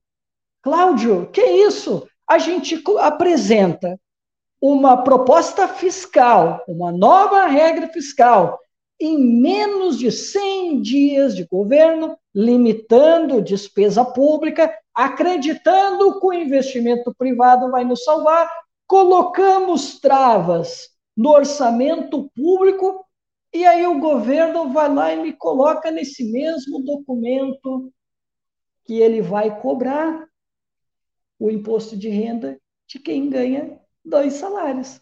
Olha que maravilha. Está no documento, pessoal, abre lá. Quando eu vi isso, eu caí para trás. Eu digo, não, acredito, depois de toda aquela guerra que foi, os caras me colocam isso dentro do documento. E eu vi pouca gente falando sobre isso, pouca gente falando. Né? E, Cláudio, mas respondendo aí a tua pergunta, como eu te disse já em outras transmissões, eu não sei se eu falei antes do governo assumir, é, mas tenho certeza que eu falei isso quando assumiu. Isso eu tenho certeza que eu falei. Esse governo, ele não vai fazer nenhum enfrentamento. O Lula não quer isso. O Lula ele quer anestesiar a todos. Ele não está a fim de fazer nenhum tipo de enfrentamento. Ele vai fazer todo tipo de contemporização com as coisas é, mais contraditórias para dentro do campo dito de centro-esquerda, para ele poder governar em paz. É isso que o Lula vai fazer. Ele não tem concepção política nenhuma, nenhuma. Não é à toa que está aceitando essa nova regra fiscal. E aí, Cláudio, quando nós enxergarmos a tragédia que será esse projeto, eu acredito que vai ser isso, né? Posso errar lá na frente, tudo bem, eu peço desculpas se eu tiver errado mas eu não confio que essa regra vai dar o resultado. E aí, Cláudio, o Lula, como ele tem feito, como eu disse que ele é o animador de plateia, que ele grita contra os juros aí, né, nas palestrinhas dele, mas ele não faz nada com relação ao Campos Neto, porque ele tem os instrumentos para que ele possa exonerar né, o Campos Neto, porque ele não atingiu a menor inflação, não atingiu o pleno emprego e não atingiu a menor inflação. Não atingiu. Então, já são pelo menos três critérios que já poderia ter encaminhado a saída do Campos Neto. E o Lula nada fez. Ele ficou só no telequete. Né? A gente já usou essa expressão algumas vezes. Né? E é isso que está acontecendo, Cláudio. Porque o Lula não quer saber de nada que não seja a própria governabilidade. Cláudio, eu estou trabalhando com uma. Gente, eu estou começando a usar muito essa expressão, tá? Ela é do inglês mas eu acho que o pessoal aí vai entender, né? Eu vou trazer uma fanfic aqui para vocês, tá, pessoal? Uh, talvez vocês vão achar engraçado, talvez não tenha muito sentido, mas talvez o futuro nos diga alguma coisa sobre isso. Eu estou trabalhando com uma fanfic do Lula, que ele está fazendo isso de aplicar a política do, do adversário para que ele não deixe uma possibilidade liberal para 2026. Que aí os mercados vão pensar, o mercado, os banqueiros, a imprensa. Não, para que a gente precisa de uma direita? Para que a gente precisa da extrema-direita? O PT faz a nossa política. Ele está fazendo. Para que, que a gente precisa? Eu estou trabalhando com a ideia de que o Lula está fazendo isso isso é uma. Lembrando, né? Eu não tenho evidência nenhuma, por isso que eu trato como uma fanfic, tá? É, eu estou tratando isso como o Lula ele está aplicando a política do adversário justamente para que ele ou o indicado dele seja a força para a próxima eleição, que tenha esse apoio. Talvez não vai ter o apoio popular, pode ser que não aconteça, e ele vai correr esse risco. Porque, assim, se der errado e o PT acabar chamando, chegando muito chamuscado, o PT deixa a direita, a extrema-direita governar depois, aí a extrema-direita se desgraça, ele vai acreditar de novo nisso, porque o PT ele tem esse costume de acreditar em falsos postulados, né? ele vai acreditar de deixar um governo de extrema direita ou de direita se desgraçar para que eles voltem depois em 2030.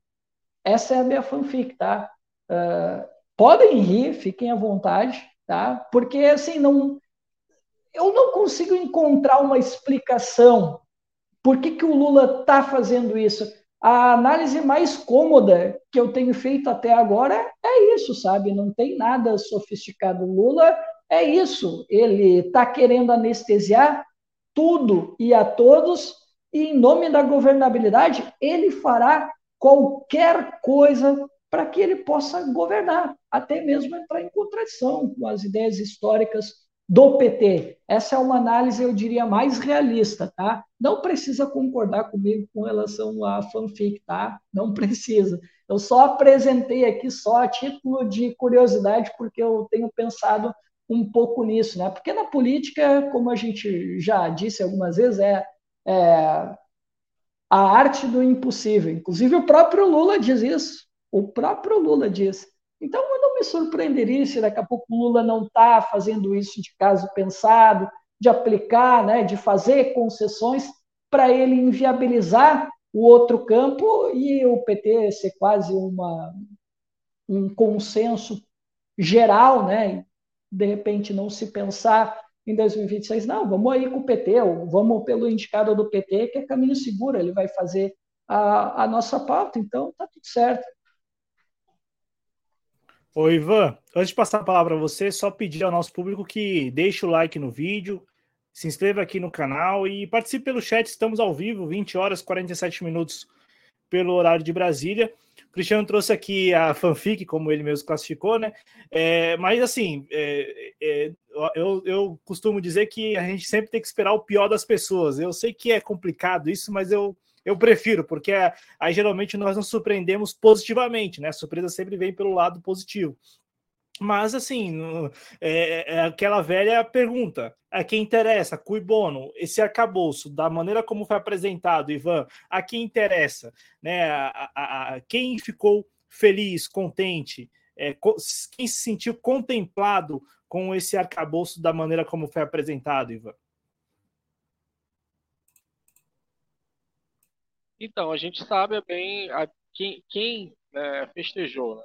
os jornalões, o pietismo, as pessoas que vivem de juros, as pessoas que, que é até curioso que na, nas conversas, né, nos diálogos da construção desse arcabouço, é, aliás, como todos os diálogos econômicos que a gente tem visto de modo geral, você não vê uma pessoa do setor produtivo ali.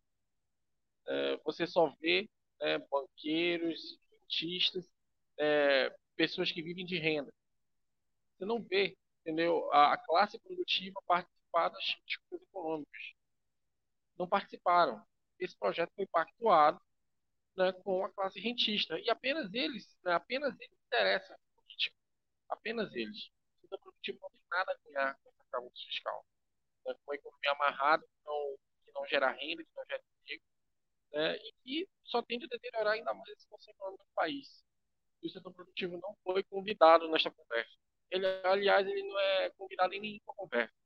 Reforma tributária você tem a mesma coisa, só se discute reforma tributária em bancos, em rodas de bancos. É, não se discute a reforma tributária com o empreendedor, com aquela pessoa que produz, que emprega, que realmente contribui para a riqueza do país. É, então, é a eles que interessa. E é eles, são, são eles que estão ganhando esse projeto. É, porque vão continuar mantendo sua fatia no orçamento independente do cenário. Porque, pelo que o projeto prevê, independente do superávit ser atingido ou não atingido, é, na verdade, se não for atingido, para eles é até melhor, porque despesa reduz mais. É isso, e aí vai ser direcionado, treinado ainda mais recursos para eles. Então, para eles, está ótimo. É, agora, para a economia do país, né, para a classe produtiva, para a classe trabalhadora, não há benefício do projeto. É,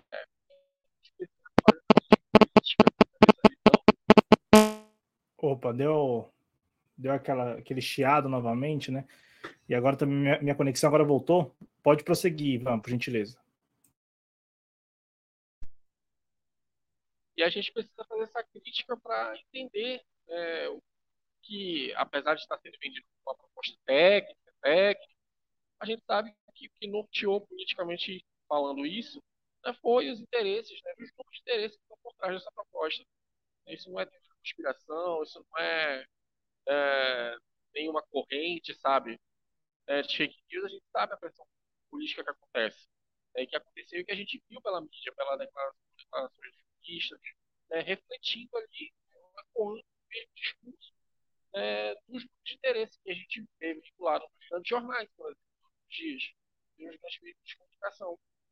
É, então, é, a, a, eles interessa o projeto estar, é, porque, independente do que aconteça, tem a sua fatia garantida é, no bolo, é, no orçamento. É, enquanto que, para o país, de modo geral, é, não, não há um benefício efetivo dessa proposta é, de você limitar a atuação do Estado justamente Opa, só um instante, Ivan, de novo para a gente aqui. Agora sim, pode prosseguir. Então não faz sentido você limitar a atuação do Estado justamente no momento que a gente precisa do Estado como condutor né, da atividade econômica. É, e né, do provimento de todas as necessidades né, que o Brasil né, tem, que se agravaram nos quatro anos do governo anterior. É, até que, é, fazendo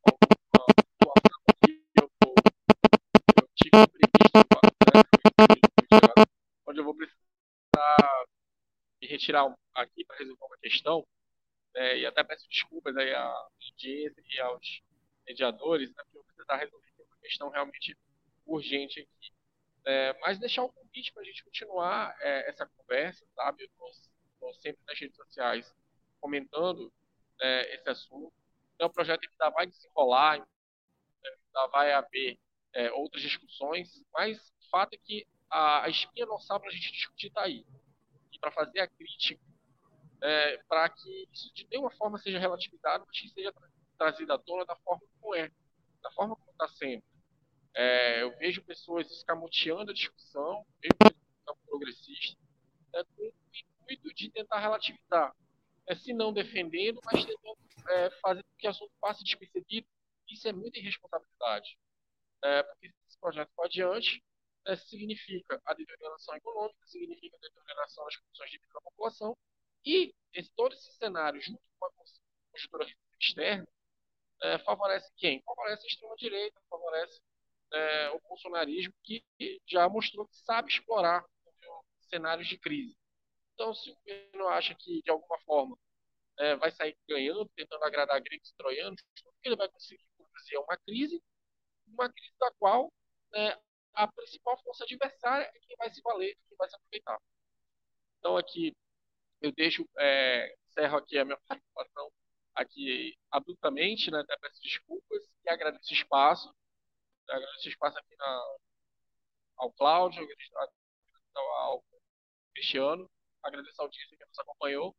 E aí, eu estou sempre comentando esse assunto lá pelo Twitter, é, acho que o Cláudio vai deixar o arroba aí, é, para o pessoal seguir, eu estou sempre comentando sobre esses assuntos, estou sempre falando de economia, de orçamento de modo geral, é, e a gente vai ter mais oportunidades também para discutir né, à medida que essa proposta for avançando, modificações podem ser feitas.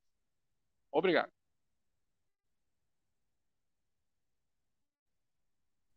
Obrigado, Ivan. Não, foi um prazer contar contigo aí em quase uma hora e meia. Tá ótimo. E a gente teve ali muito menos problema do que a gente imaginou. Só para deixar aí, ó, tá na tela para quem quiser seguir o Ivan Lemos lá no Twitter. É, agora é a minha internet, Ivan. Se no começo do programa era o seu fone, o seu microfone, agora é a minha internet, porque é assim, aqui a gente começa com problema e geralmente termina com algum problema. Então, seu áudio melhorou bastante, consideravelmente, agora a minha internet está travando. Do nada, a internet, sei lá, o computador. Mas só para deixar é, registrado aqui, Ivan Lemos lá no Twitter é o arroba e, e letra I, Lemos Mal, Mal. Só para soletrar também para quem está no, nos acompanhando na versão podcast, né? Então é arroba I, letra I, Lemos, Lemos Mal. Para quem estiver nos acompanhando na versão podcast, acompanhar lá, seguir o Ivan Lemos no Twitter. Muito obrigado, Ivan. Muita saúde para você e para sua família. Viu? Um grande abraço, foi um prazer. Tchau. Eu agradeço o espaço, entendeu? Eu agradeço a audiência. É, esperamos que nós façamos mais outras conversas. É, contem comigo é, para falar de economia, para questões econômicas. Estou sempre à disposição. Obrigado. Valeu, Ivan. Muito obrigado mesmo. E eu continuo aqui com o Cristiano só para a gente já ir encerrando, porque, Cristiano, é, o Ivan veio aqui e nos apresentou, nos apresentou alguns pontos específicos do projeto, né? Do projeto, olha eu, desculpa, desculpa o lapso, é, do, dos slides lá apresentados pelo, pelo ministro Haddad, e, e, é o seguinte, esses pontos, eles, chegando ao Congresso, eles podem ser tanto, é que assim, difícil acreditar que vão melhorar, né? Mas assim, eles podem ser melhorados ou piorados, tudo indica que piorados. Tanto é que há uma expectativa aí, pelo menos da parte da oposição, vários, várias, várias lideranças da oposição, da chamada oposição, principalmente do partido do presidente, do ex-presidente Bolsonaro, né, o PL, falando que esse projeto aí precisa ser alterado, que ele não é crível. É, essa é a palavra que eu mais escutei e mais li também, que esse projeto, da maneira como ele foi concebido, ele não é crível em relação ao resultado primário.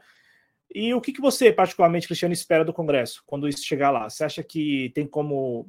Ter, tem, né? Como piorar, né? Mas também tem como melhorar? Porque, por exemplo, eu li que, que podem, de repente, introduzir uma chamada cláusula de escape, podem tirar os investimentos desse teto, então deixaria os investimentos fora do teto, porque o, o, o, e aí eu vou, eu vou citar aqui o, o, Ciro Gomes, né? O Ciro Gomes na campanha ele falou várias vezes, né? O orçamento ele é muito, o, a, a, o orçamento ele está tão amarrado que o que sobra, né? E eu lembro que ele falava 20 bilhões de reais era o que sobrava. Então assim é, é muito pouco para 25. 25. 20, 25 é muito pouco, né? Para as demandas do Brasil. E aí eu fico pensando, né? Com esse teto, ou com a manutenção de um teto, né? não mais o teto de gás, mas o teto de gás do bem, né? que, é, que é o avião. A gente até usou isso na ilustração, na miniatura, né? tem lá o arco-íris. Esse tem o arco-íris e tem a bandeirinha lá. É, vidas negras importam, né? É, mas, enfim, Cristiano, o que, que você espera? Dá para melhorar? Porque há quem diga que pode, pode se colocar uma causa de escape em relação à recessão. Então, quando, sei lá, o Brasil entrou numa recessão, Aí tem uma cláusula lá que, que poderia, sei lá, é, permitir ao governo federal, à União, é, aumentar em 1% ou num percentual específico lá a, a parcela da, da, das receitas que poderiam ser destinadas a investimentos. Há quem diga que pode também introduzir lá a definição para tirar os investimentos do teto. Há quem diga que pode elevar de 70% para 80% até 90% das receitas. Enfim, que, que você espera é, desse projeto, desse acabouço, quando ele for tramitar no Congresso? Bom, vamos lá, Cláudio. Eu não estou nem um pouco otimista de que possa melhorar, porque o projeto em si, né, a apresentação ali no PowerPoint já é ruim, né? E o projeto a gente não acredita que vai ser lá muito bom. E sabendo que ele vai passar pelo Congresso, e a gente sabe que nós temos um Congresso, na maioria, né, de direita, ou extrema direita, né? Eu não confio muito que a gente vai melhorar. Eu acho que pode ser que no na melhor das hipóteses vai ficar como está, né? Ou pode piorar, né? A possibilidade que eu acredito que seja mais plausível, dada a correlação de forças, como gosta de dizer petistas, né? É de que o projeto deve piorar, né? E aí pode acontecer exatamente essa questão que tu colocaste, né? De a gente ver um corte no investimento, que já é baixo. Né? Nós temos ali um piso de mínimo de 0,6 e um máximo de 2,5, certo? E aí a gente pode ver, de repente, o minguar ou tirar do teto os investimentos. Porque uma coisa que a gente precisa colocar, Cláudio, que está fora do teto, é o Fundeb, né, os recursos para o Fundeb, está fora do teto, e nós temos de lembrar que nós também temos, fora do teto, o reajuste do, da enfermagem também, né? Está fora do teto. E tem um terceiro item fora do teto, que pode ser uma moeda de troca do governo?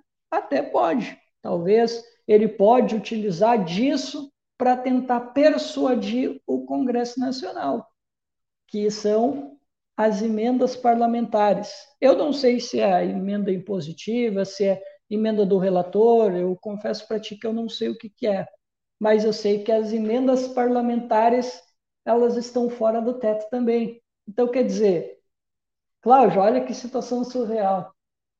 Com essa, caso seja aprovada essa, esse, essa nova regra fiscal, o Congresso Nacional, o Legislativo, vai executar mais do que o Executivo. Olha que situação paradoxal que a gente pode estar vivendo.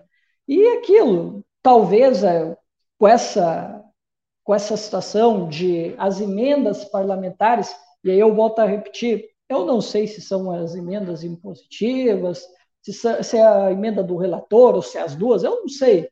Eu confesso para ti que aqui eu boiei, tá? Aqui eu deixei escapar esse detalhe.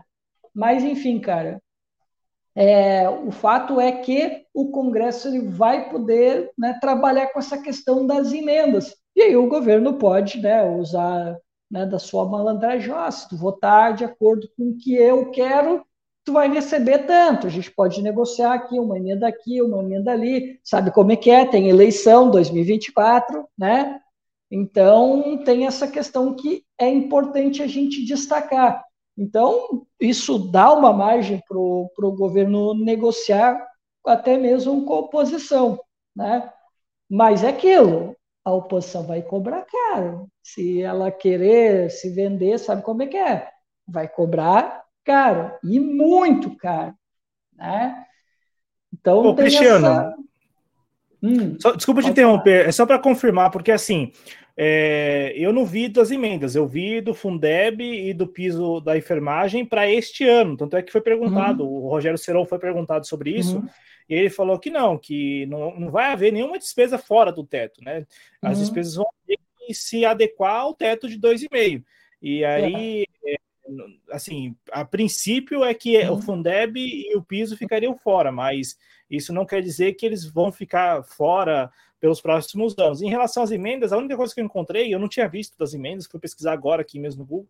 A única coisa que eu vi é que há uma conversa, é, inclusive deu no antagonista, né? Isso, o uhum. deputado uhum. é, Danilo Forte falou que o Congresso estaria discutindo a inclusão, a exclusão das emendas parlamentares dessa uhum. regra aí do novo uhum. arcabouço. Né? Então, o Congresso, só que assim, de novo, como é uma apresentação de slides, a gente não, não tem nada, a gente não tem uhum. absolutamente nada. Então, a gente Sim soube do Fundeb e do, do piso, porque a assessoria de imprensa do Ministério da Fazenda falou que eh, o piso uhum. e o Fundeb vão ficar fora. Mas em relação às emendas não tem nada, não. Então, só para tá. não deixar essa informação, essa é. ponta solta aqui. Tá, e agora eu vou fazer o contraponto. Quem deu essa informação aí foi a Maria Lúcia Fatorelli. Não sei se o Eduardo Moreira também não falou sobre essa questão também, mas eu sei que eu ouvi de duas pessoas sobre essa questão da, das emendas parlamentares ficarem fora do teto. Foram eles que disseram. Né? Pode ser, Cláudio, sabe como é que é, né? A gente consumindo informação, consumindo informação, daqui a pouco pode ser que eu entendi errado mesmo, de repente é não, é uma nem... questão que está sendo negociada. É, é, é porque não, não partiu, desculpa te interromper, porque não partiu é, de quem anunciou o arcabouço, né? Partiu de isso. pessoas de terceiros. Exato, e aí exato. é aquilo, né? A gente não, não sabe se é verdade ou não. O que a gente sabe é que isso. o piso e o Fundeb estão fora a princípio. É, por isso, é, isso do, do, do, da enfermagem, né, do peso da enfermagem e do Fundeb, sim, isso aí é informação do governo. Agora, essa questão do, dos, da, das emendas parlamentares foi uma informação que eu cacei lá na live da Maria Lúcia Torelli, e eu não sei se foi o Eduardo Moreira que também falou sobre isso mas eu sei que eu ouvi duas vozes, né? E aí, como eu te disse, né? É, é um terceiro falando, e é como eu te disse, ficou tão estranho a conversa que eu não sei se é, se é a Fatorelli, é, e eu tenho que assistir o vídeo de novo, eu não sei se ela está se referindo às emendas impositivas ou se ela está se referindo às emendas do relator, que é o tal do orçamento secreto, né? Então, por isso que eu falei, né? pô, se for isso, né, é uma moeda de troca que o governo pode usar e talvez, né, fez isso de caso pensado para comprar, né, a oposição. E aí, Cláudio, eu ia falar mais alguma coisa importante, mas aí como a gente ficou aqui, né, discutindo, fazendo um ping-pong da informação, eu acabei esquecendo de uma outra coisa que eu ia comentar bastante importante sobre isso. Mas eu posso, posso tocar em outro ponto aqui que eu acho interessante, que o Ivan, inclusive, falou, né? Além da questão dos grupos de pressão, que o Ivan colocou muito bem, também tem essa questão, né, de que a gente tem uma votação da lei de diretrizes orçamentárias, né? Então, o governo já se apressou, né, para apresentar a nova regra fiscal para incluir dentro dela, da LDO. Também tem essa questão, né, que o governo ele agiu apressadamente para ele apresentar na LDO né, a nova regra fiscal para incluir ela dentro da LDO. Também tem essa questão bem importante para a gente destacar. E ah, lembrei, lembrei, lembrei, lembrei. Olha só, Cláudio, é, isso aí eu, eu só tenho que depois checar. Ou tu checa aí para mim, tu que é o meu jornalista aqui, né? Eu não sei se foi o Seron, tá? Eu realmente, assim, essa informação eu peguei bem rapidinho, eu estava no trabalho, tá? Uh, mas, assim, isso é, é o próprio governo dizendo, tá?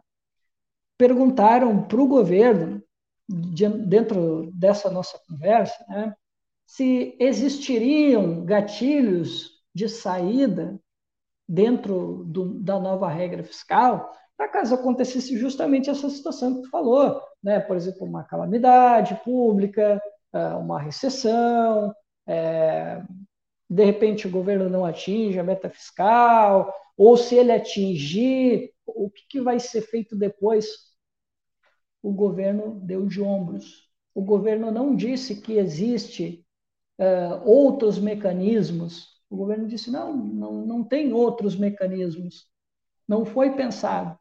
Então, quer dizer, como disse o próprio Ivan, está sendo tudo feito às pressas, sem um planejamento. É tudo às pressas para agradar o mercado, a mídia corporativa é, e outros setores in, totalmente interessados nas finanças globais. É isso que o governo, lamentavelmente, tem se entregado. Deixa eu só, deixa eu só falar sobre isso, né? Desculpa aí, que a conexão aqui tá. Não sei o que aconteceu. A internet. Tem internet, mas é, computador, sei lá o que está acontecendo, né? Desculpa também ao, ao, público, mas sobre isso que você acabou de falar, é, o, o Seron foi perguntado. Ah, mas como isso, seria na pandemia? Seron, né? Como que seria na pandemia? Aí ele explicou, e a explicação dele, na minha avaliação, está correta. Em caso uhum. de calamidade, em caso de pandemia, como foi o caso da pandemia, aí é outra história. Aí um orçamento de guerra, como foi o aprovado pelo Congresso. Não é aí, aí foge de qualquer regra fiscal, seja o teto, seja esse novo calabouço, arcabouço, qualquer coisa, não, aí foge, né? Inclusive não, não, inclusive nem, nem, nem, nem entra na, naquela lei de responsabilidade fiscal que já existe desde 97, eu acho, né? Então assim é, é, é, um, é uma questão 99. 99. Então é uma questão extremamente excepcional. E nesse uhum. caso, a, a, regra não, não vai como o teto de gastos, esse novo teto de gastos, o teto de gastos do bem, não vai é, impedir um orçamento de guerra. Então, aí já é outra história em relação à pandemia, calamidade, né? Então, uhum. ele, ele respondeu dessa forma lá para quem perguntou. Agora, com, com relação a, as, a saí, aos mecanismos de saída, como a gente já discutiu aqui nesse programa mesmo e tal, é muito pouco o 0,5, o 0,6 acima da inflação. Isso é insuficiente. É, é, assim, não é. Tanto é que ele falou na entrevista, o Seron, que este seria o mecanismo anticíclico da medida, mas é muito aquém do que é, o Brasil precisa para este momento.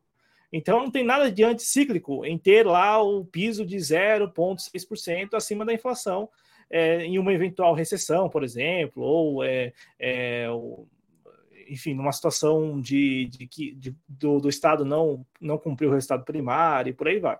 O que importa mesmo é o gatilho, que aí, como você disse ao longo do programa, eu concordo, é, não cabe a um, a um, governo progressista, que se diz progressista, pelo menos, né, com menos de 100 dias, como você trouxe aqui e enfatizou várias vezes, a, a é, propor uma nova trava ao orçamento, porque é uma nova trava. E, e, e, assim, a mídia cobra ainda outras novas travas. A mídia cobra mais travas. Lá na própria entrevista, o que eu, me chamou a atenção foram jornalistas perguntando, mas só vai ter, quase que falaram assim, mas só, só isso então? Uh, só vai ter essa trava, redução de 70% para 50% da, das receitas. Por tipo, incrível que pareça, Cláudio, eu ouvi pessoas dizendo que acharam muito conservadora a proposta do governo. Eles queriam mais, queriam mais restrições.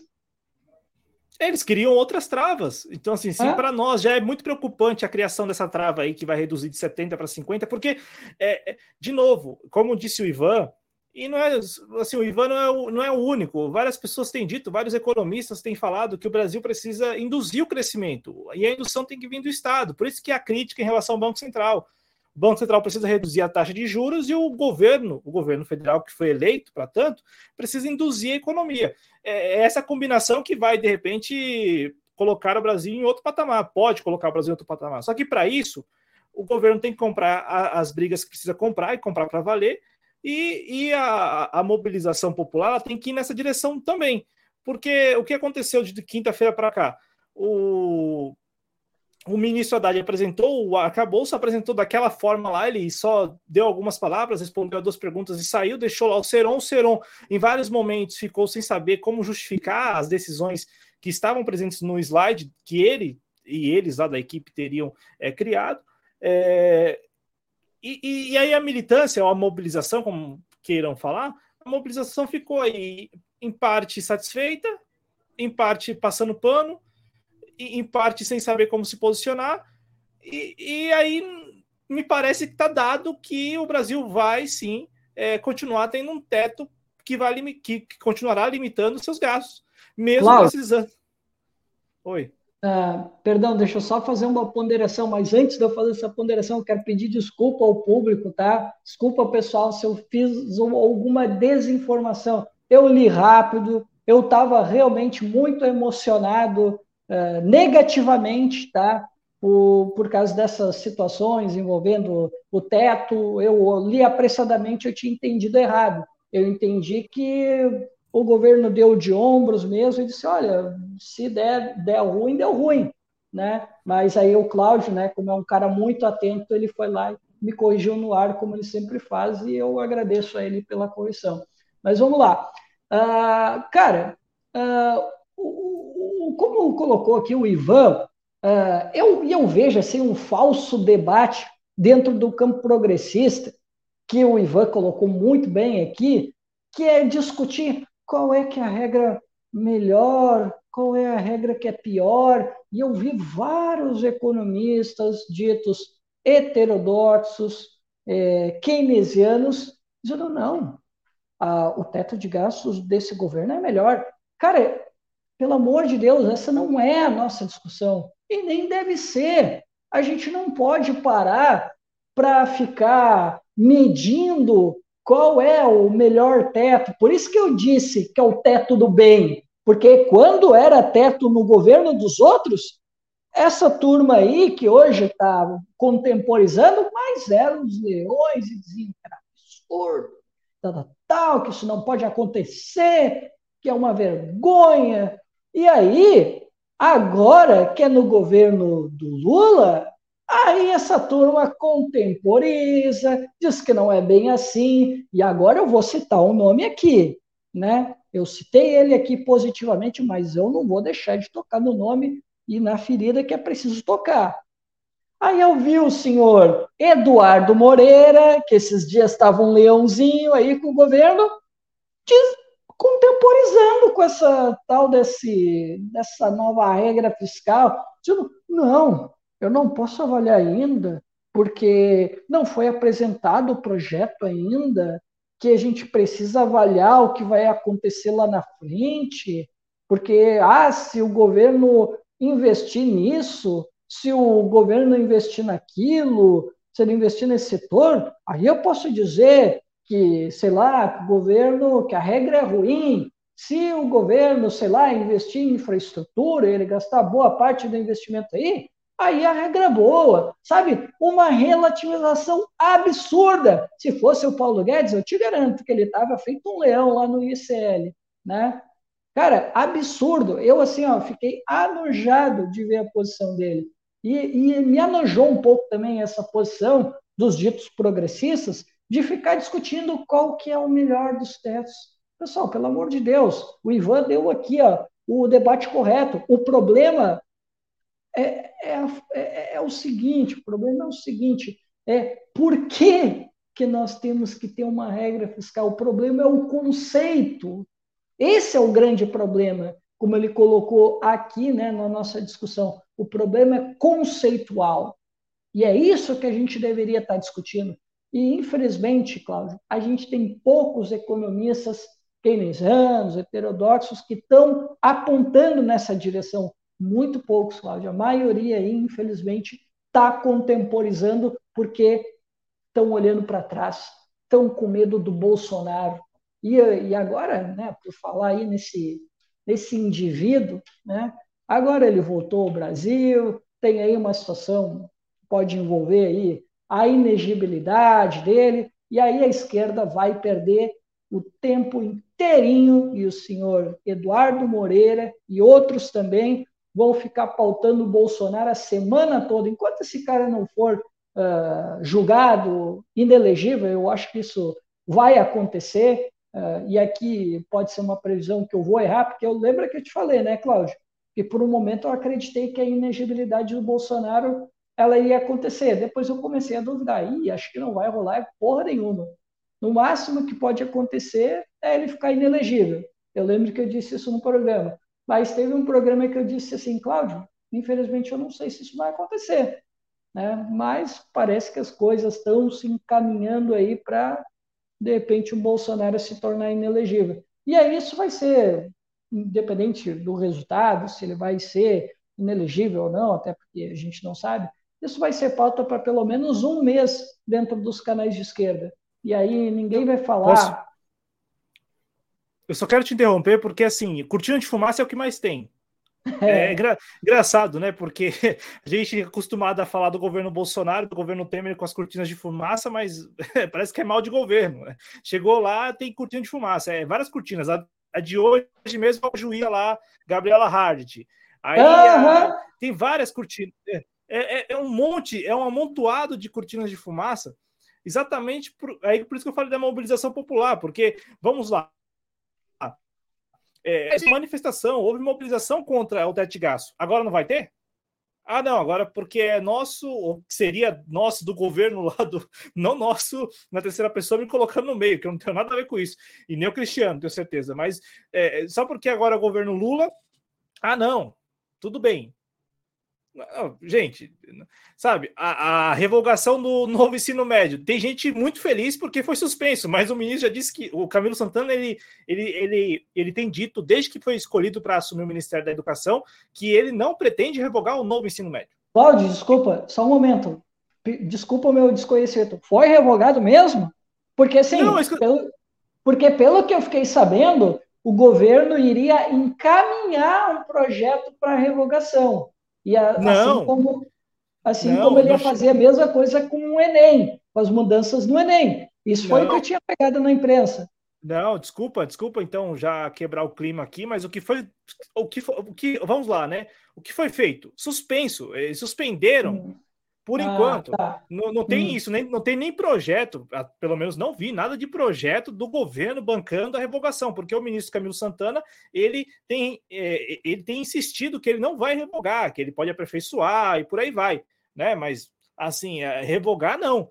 E aí já tem gente comemorando. Então, é, é, é eu assim nem sei muito o que dizer. Eu peço até desculpas ao público, mas é, são situações muito semelhantes às que, às que a gente via antes no governo anterior com a militância do governo anterior. É, acho que não muda muita coisa, sabe? É, por exemplo, como falamos aqui, o, o, governo atual ele tem instrumentos, tanto é que basta procurar, procure você aí é, a lei de a lei que deu autonomia ao Banco Central tem lá o Conselho Monetário Nacional pode é, pedir a exoneração do presidente do Banco Central ao presidente da República, que por sua vez vai. E eles têm a maioria dentro do Conselho. eles têm a maioria, é, que, que, que, são três, né? Então tem lá a Simone Tebet, o Fernando Haddad e o Roberto Campos Neto. Uh, e assim, é, sabe, lá atrás, no governo Bolsonaro, a gente costumava dizer, ah, mas o Bolsonaro pode fazer isso, e não faz porque não quer. Agora é a mesma coisa, o Lula pode fazer, mas não quer. Ué, não tem, não tem outra conclusão a ser tirada daí, né? E, e com relação a, ao, ao arcabouço e por aí vai, eu, eu, eu fico assim, eu, eu, eu, li, claro, né? Li o, a, a expectativa das pessoas na quarta-feira à noite. Quando veio, peguei o PDF, li, assisti toda a entrevista coletiva, fiquei com muitas dúvidas, é claro, e acho que sim, acho que não é, a comparação ela não vale nesse caso, porque é como o Ivan trouxe e como tem várias pessoas falando. Precisamos de um teto de gasto? Ué, lá atrás nós não precisávamos, pelo menos a militância esquerda dizia que não precisava. Agora precisa? Como? Como assim? Ah, mas tem lá alguns mecanismos. Gente, são mecanismos muito paliativos. E ainda assim, como o Cristiano trouxe, a situação econômica do Brasil, não só do Brasil, mas do mundo, ela, ela é muito e está ainda mais complexa. Ela já é muito complexa e está ainda mais complexa. Diante desse, dessa complexidade toda, o orçamento ainda mais amarrado, com travas, a primeira elaborada pelo próprio governo e outras que podem vir, ou poderão vir da, da articulação e da tramitação no Congresso, será que é assim que o Brasil vai, enfim, retomar, se é que em algum momento esteve na rota do desenvolvimento, sabe? Eu acho que a gente tem que pensar mesmo quem elegeu esse governo espera, ou eu, eu, eu acho que boa parte espera que o Brasil volte a se desenvolver. Até para a gente não voltar a ter situações que nós ainda a que foi frequentemente batida na campanha, a da fome, né? A da insegurança alimentar. Acho que isso está dentro, acho não, isso está dentro é, desse, desse anseio de todos nós por, por um Brasil desenvolvido. Né? Eliminar de vez, por que não? Erradicar de vez a pobreza, erradicar de vez a fome e por aí vai. Só que para isso não é amarrando ainda mais o nosso orçamento, que já é entregue aos lobbies e, e aos grupos de pressão, né, Cristiano? Então, assim, não tenho é, muito mais o que dizer, não. É só eu eu tentei, como você disse, várias figuras aí do nosso do campo à esquerda se posicionaram de tentando contemporizar e tal. Dei uma colher de chá ali e tal, mas é bem difícil, é bem difícil, porque não é comparar Cláudio, este com o anterior, né? é, é a discussão de fundo, né? Não, inclusive aqui para dizer que eu não sou democrático na porrada, e aí eu vou ter que vou ter que dar essa porrada também. Uh, eu estava falando aqui sobre uh, alguns quadros né, da, da política nacional, falei de alguns comunicadores da economia ortodoxa, né, que eu acho que todo mundo sabe quem são, né, o próprio Claudio já citou alguns aqui, né, mas eu preciso falar de um nome que foi um dos nomes que mais me incomodou, na verdade, que foi o Mauro Benevides Filho, que foi um dos primeiros, um dos primeiros a sair em defesa dessa proposta. Pô, o cara era um assessor econômico do Ciro, né? assim como o, o Nelson Marconi, né? E o Nelson Marconi, ele tem um perfil menos fiscalista, né? É, e eu vou dizer aqui uma coisa, no, muito com muita tranquilidade, até porque eu não tenho rabo preso com ninguém. Eu nunca confio no Mauro Benevides Filho, tá? Eu sempre achei ele muito fiscalista, não gostava mesmo. E vou dizer que até não fiquei tão surpreso né, dele ter se manifestado positivamente com relação à regra, por mais que ele tenha feito ali uma condicionalidade, mas, pessoal, não dá para contemporizar. E eu, se eu fico brabo com o, com o André Roncalho, se eu fico brabo com o. Como é que é? O, o Eduardo Moreira, se eu fico chateado com Paulo Gala, com Elias Jabur, e eu estou aqui citando nomes, até porque eu não tenho um compromisso com essa, com essa turma, né? Apesar de que tenho uma admiração, gosto do trabalho, acho que eles fazem um trabalho de divulgação interessante, não vou cancelar eles, não se preocupem com isso, eu não sou esquerdinha new left que sai cancelando todo mundo, mas eu não posso deixar de registrar o meu desapontamento com eles com relação a essa questão da nova regra fiscal do governo, que na verdade de nova não tem nada, é a mesma coisa, é um teto de gastos, né? É um teto de gastos. Isso aqui tem que ficar bastante claro. Mas assim, pelo fato de o Mauro Benevides ele era um assessor econômico do Ciro, isso não é pouca coisa. Isso é muita coisa. Então, assim, eu não posso deixar de registrar o meu descontentamento com o Mauro Benevides Filho, dele ter se manifestado de uma forma positiva, dizendo que a regra é boa. Não, Mauro, não é boa. Ela vai trazer, se tudo der errado, e a gente está vendo aí as questões externas, que parece que o governo está ignorando, se acontecer, Mauro, tu está chancelando isso.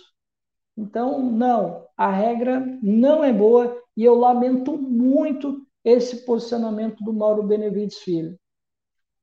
Acho que o Cláudio caiu, pessoal. Eita, hoje está difícil, hein?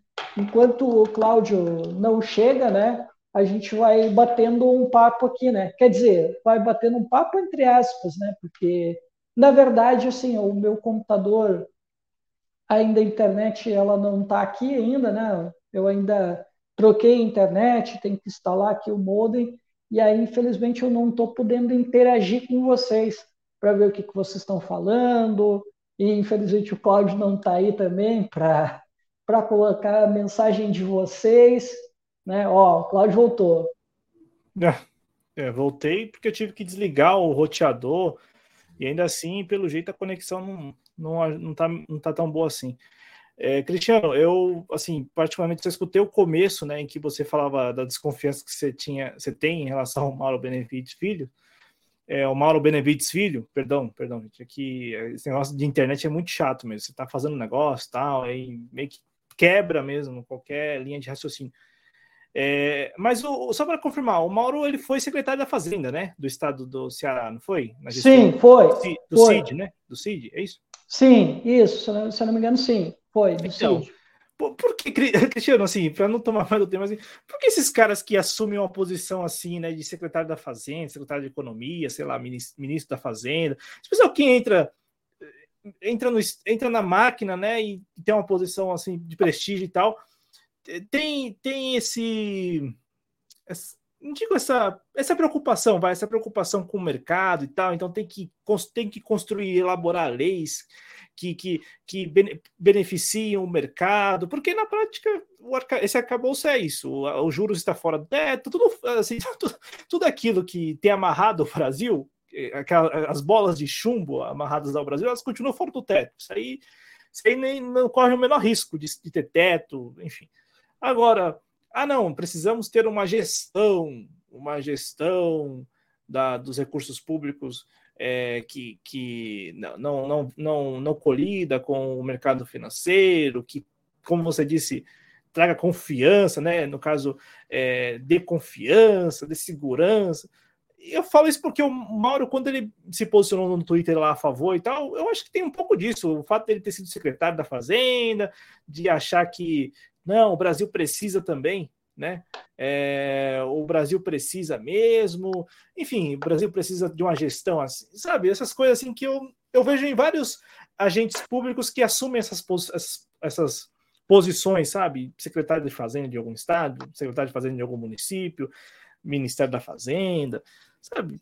Por que será, né? Será que tem uma, uma sina aí que todos eles têm que, têm que para assumir essas posições, tem que, de fato, é, ir ao encontro do, do mercado financeiro, não pode colidir de maneira nenhuma, não pode, nem mesmo assim, assim não pode ousar.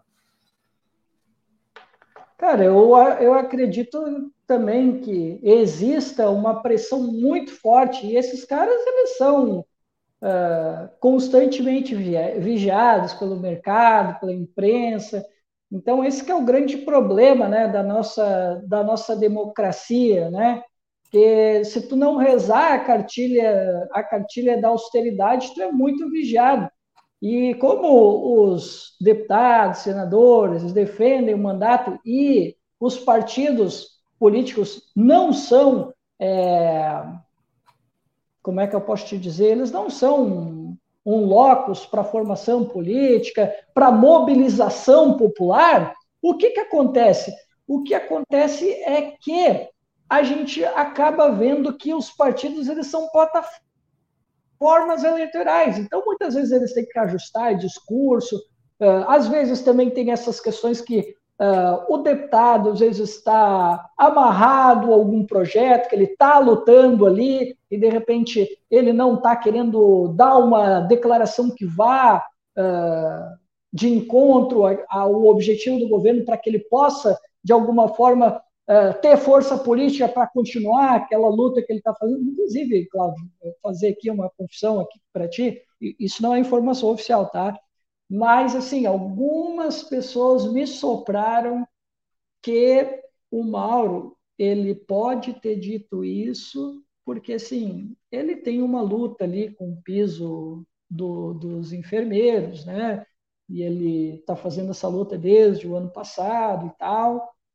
E aí dizem que ele pode ter dito isso porque tem essa pauta que interessa muito para ele. Foi Você acredita nisso?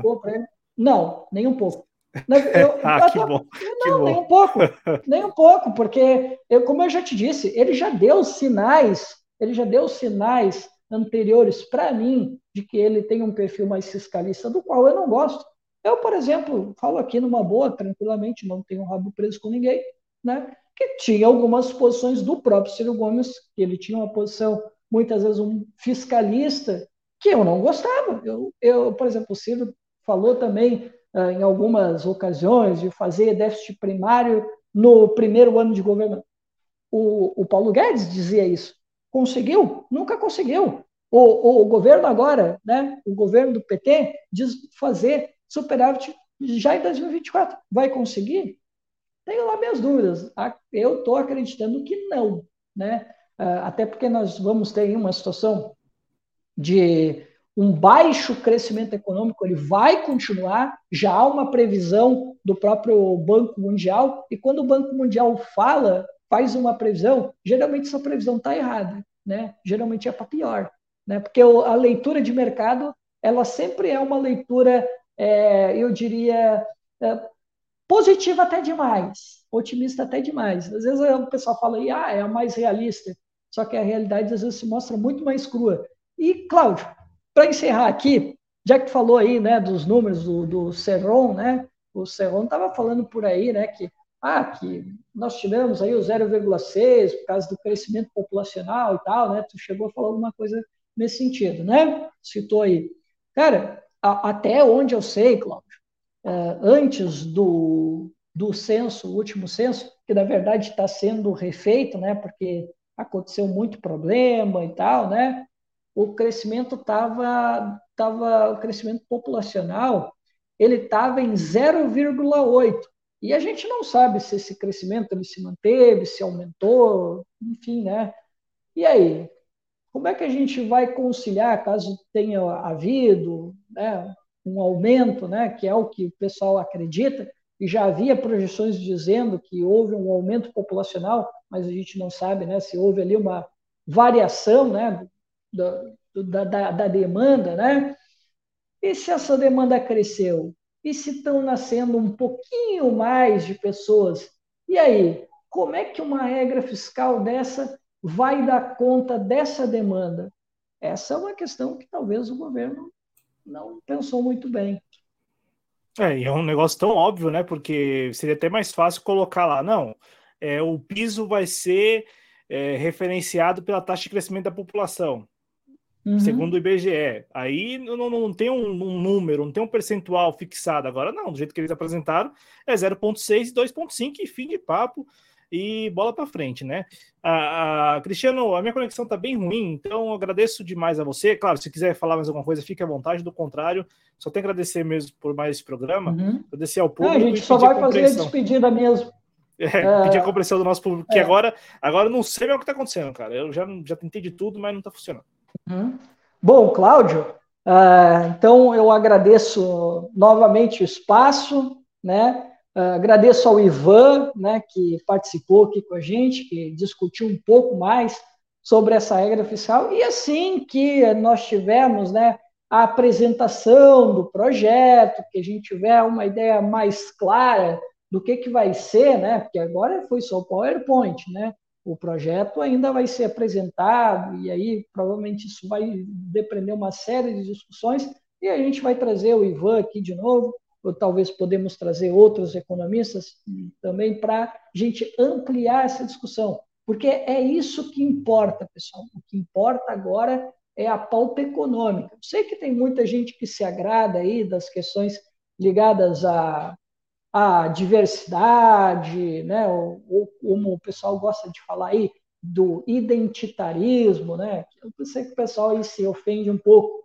E às vezes é isso que acaba chamando muito mais atenção do que essas questões centrais.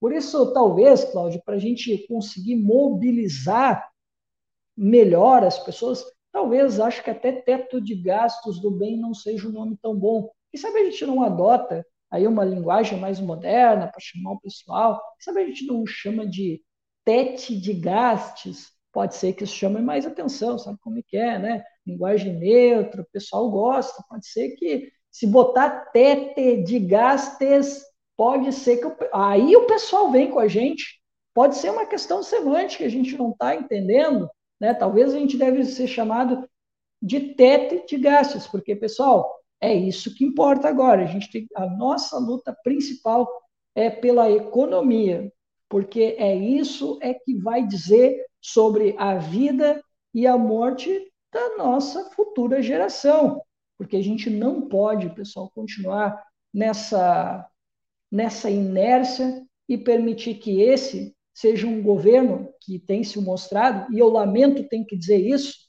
um governo de rendição nacional. É isso que Lula está representando.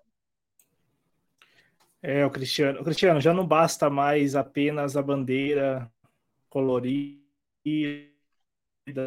o arco-íris, a bandeira do, do dos, não, não, basta, mas tem que também ter a língua neutra, segundo você, né? Não, não é suficiente. É, a linguagem neutra. A bandeirinha lá. É, linguagem neutra. Não tem como, não, não, não tem como mais apenas usar o arco-íris, né? Não é muito, não é mais suficiente, não, não é suficiente. Agradeço ao Cristiano de novo, agradeço a todos que acompanharam, peço desculpas aí pelo final, um tanto melancólico aqui por parte da internet estatal que eu tenho. Vamos reclamar, vou reclamar agora, tá vendo? Continuo reclamando do governo, vou reclamar do governo em relação à minha internet. Obrigado, Cristiano, até semana que vem. Obrigado a todos que acompanharam. Boa noite, saúde. Lembrando que o Cristiano é idealizador do projeto Em Nome da Rosa. Então procure Em Nome da Rosa nas redes sociais, aqui no YouTube. Posso no dar um spoiler, Cláudio? À vontade. Tá, ó, próxima edição, dia 14, tá? Nós vamos fazer mais um programa especial, assim como esse aqui só que a gente vai fazer sobre os 100 dias do governo Lula. E aí nós vamos contar com um velho conhecido, eu não contei isso para o Cláudio, mas ele vai ficar sabendo agora no ar, tá? Nós vamos contar com a presença do Noé Gomes, do canal Falando de História, ele que começou né, aqui o Espaço Trabalhista, ele vai estar de volta aqui com a gente para a gente falar dos 100 dias do governo Lula. E olha, a chapa vai esquentar. É isso. Dia 12, dia 12 de Isso, abril. dia 12, dia 12, dia 12, perdão, dia 12. 12 de abril, isso mesmo. Obrigado, Cristiano, obrigado a todos. Boa noite, saúde, até mais. Tchau, gente, valeu.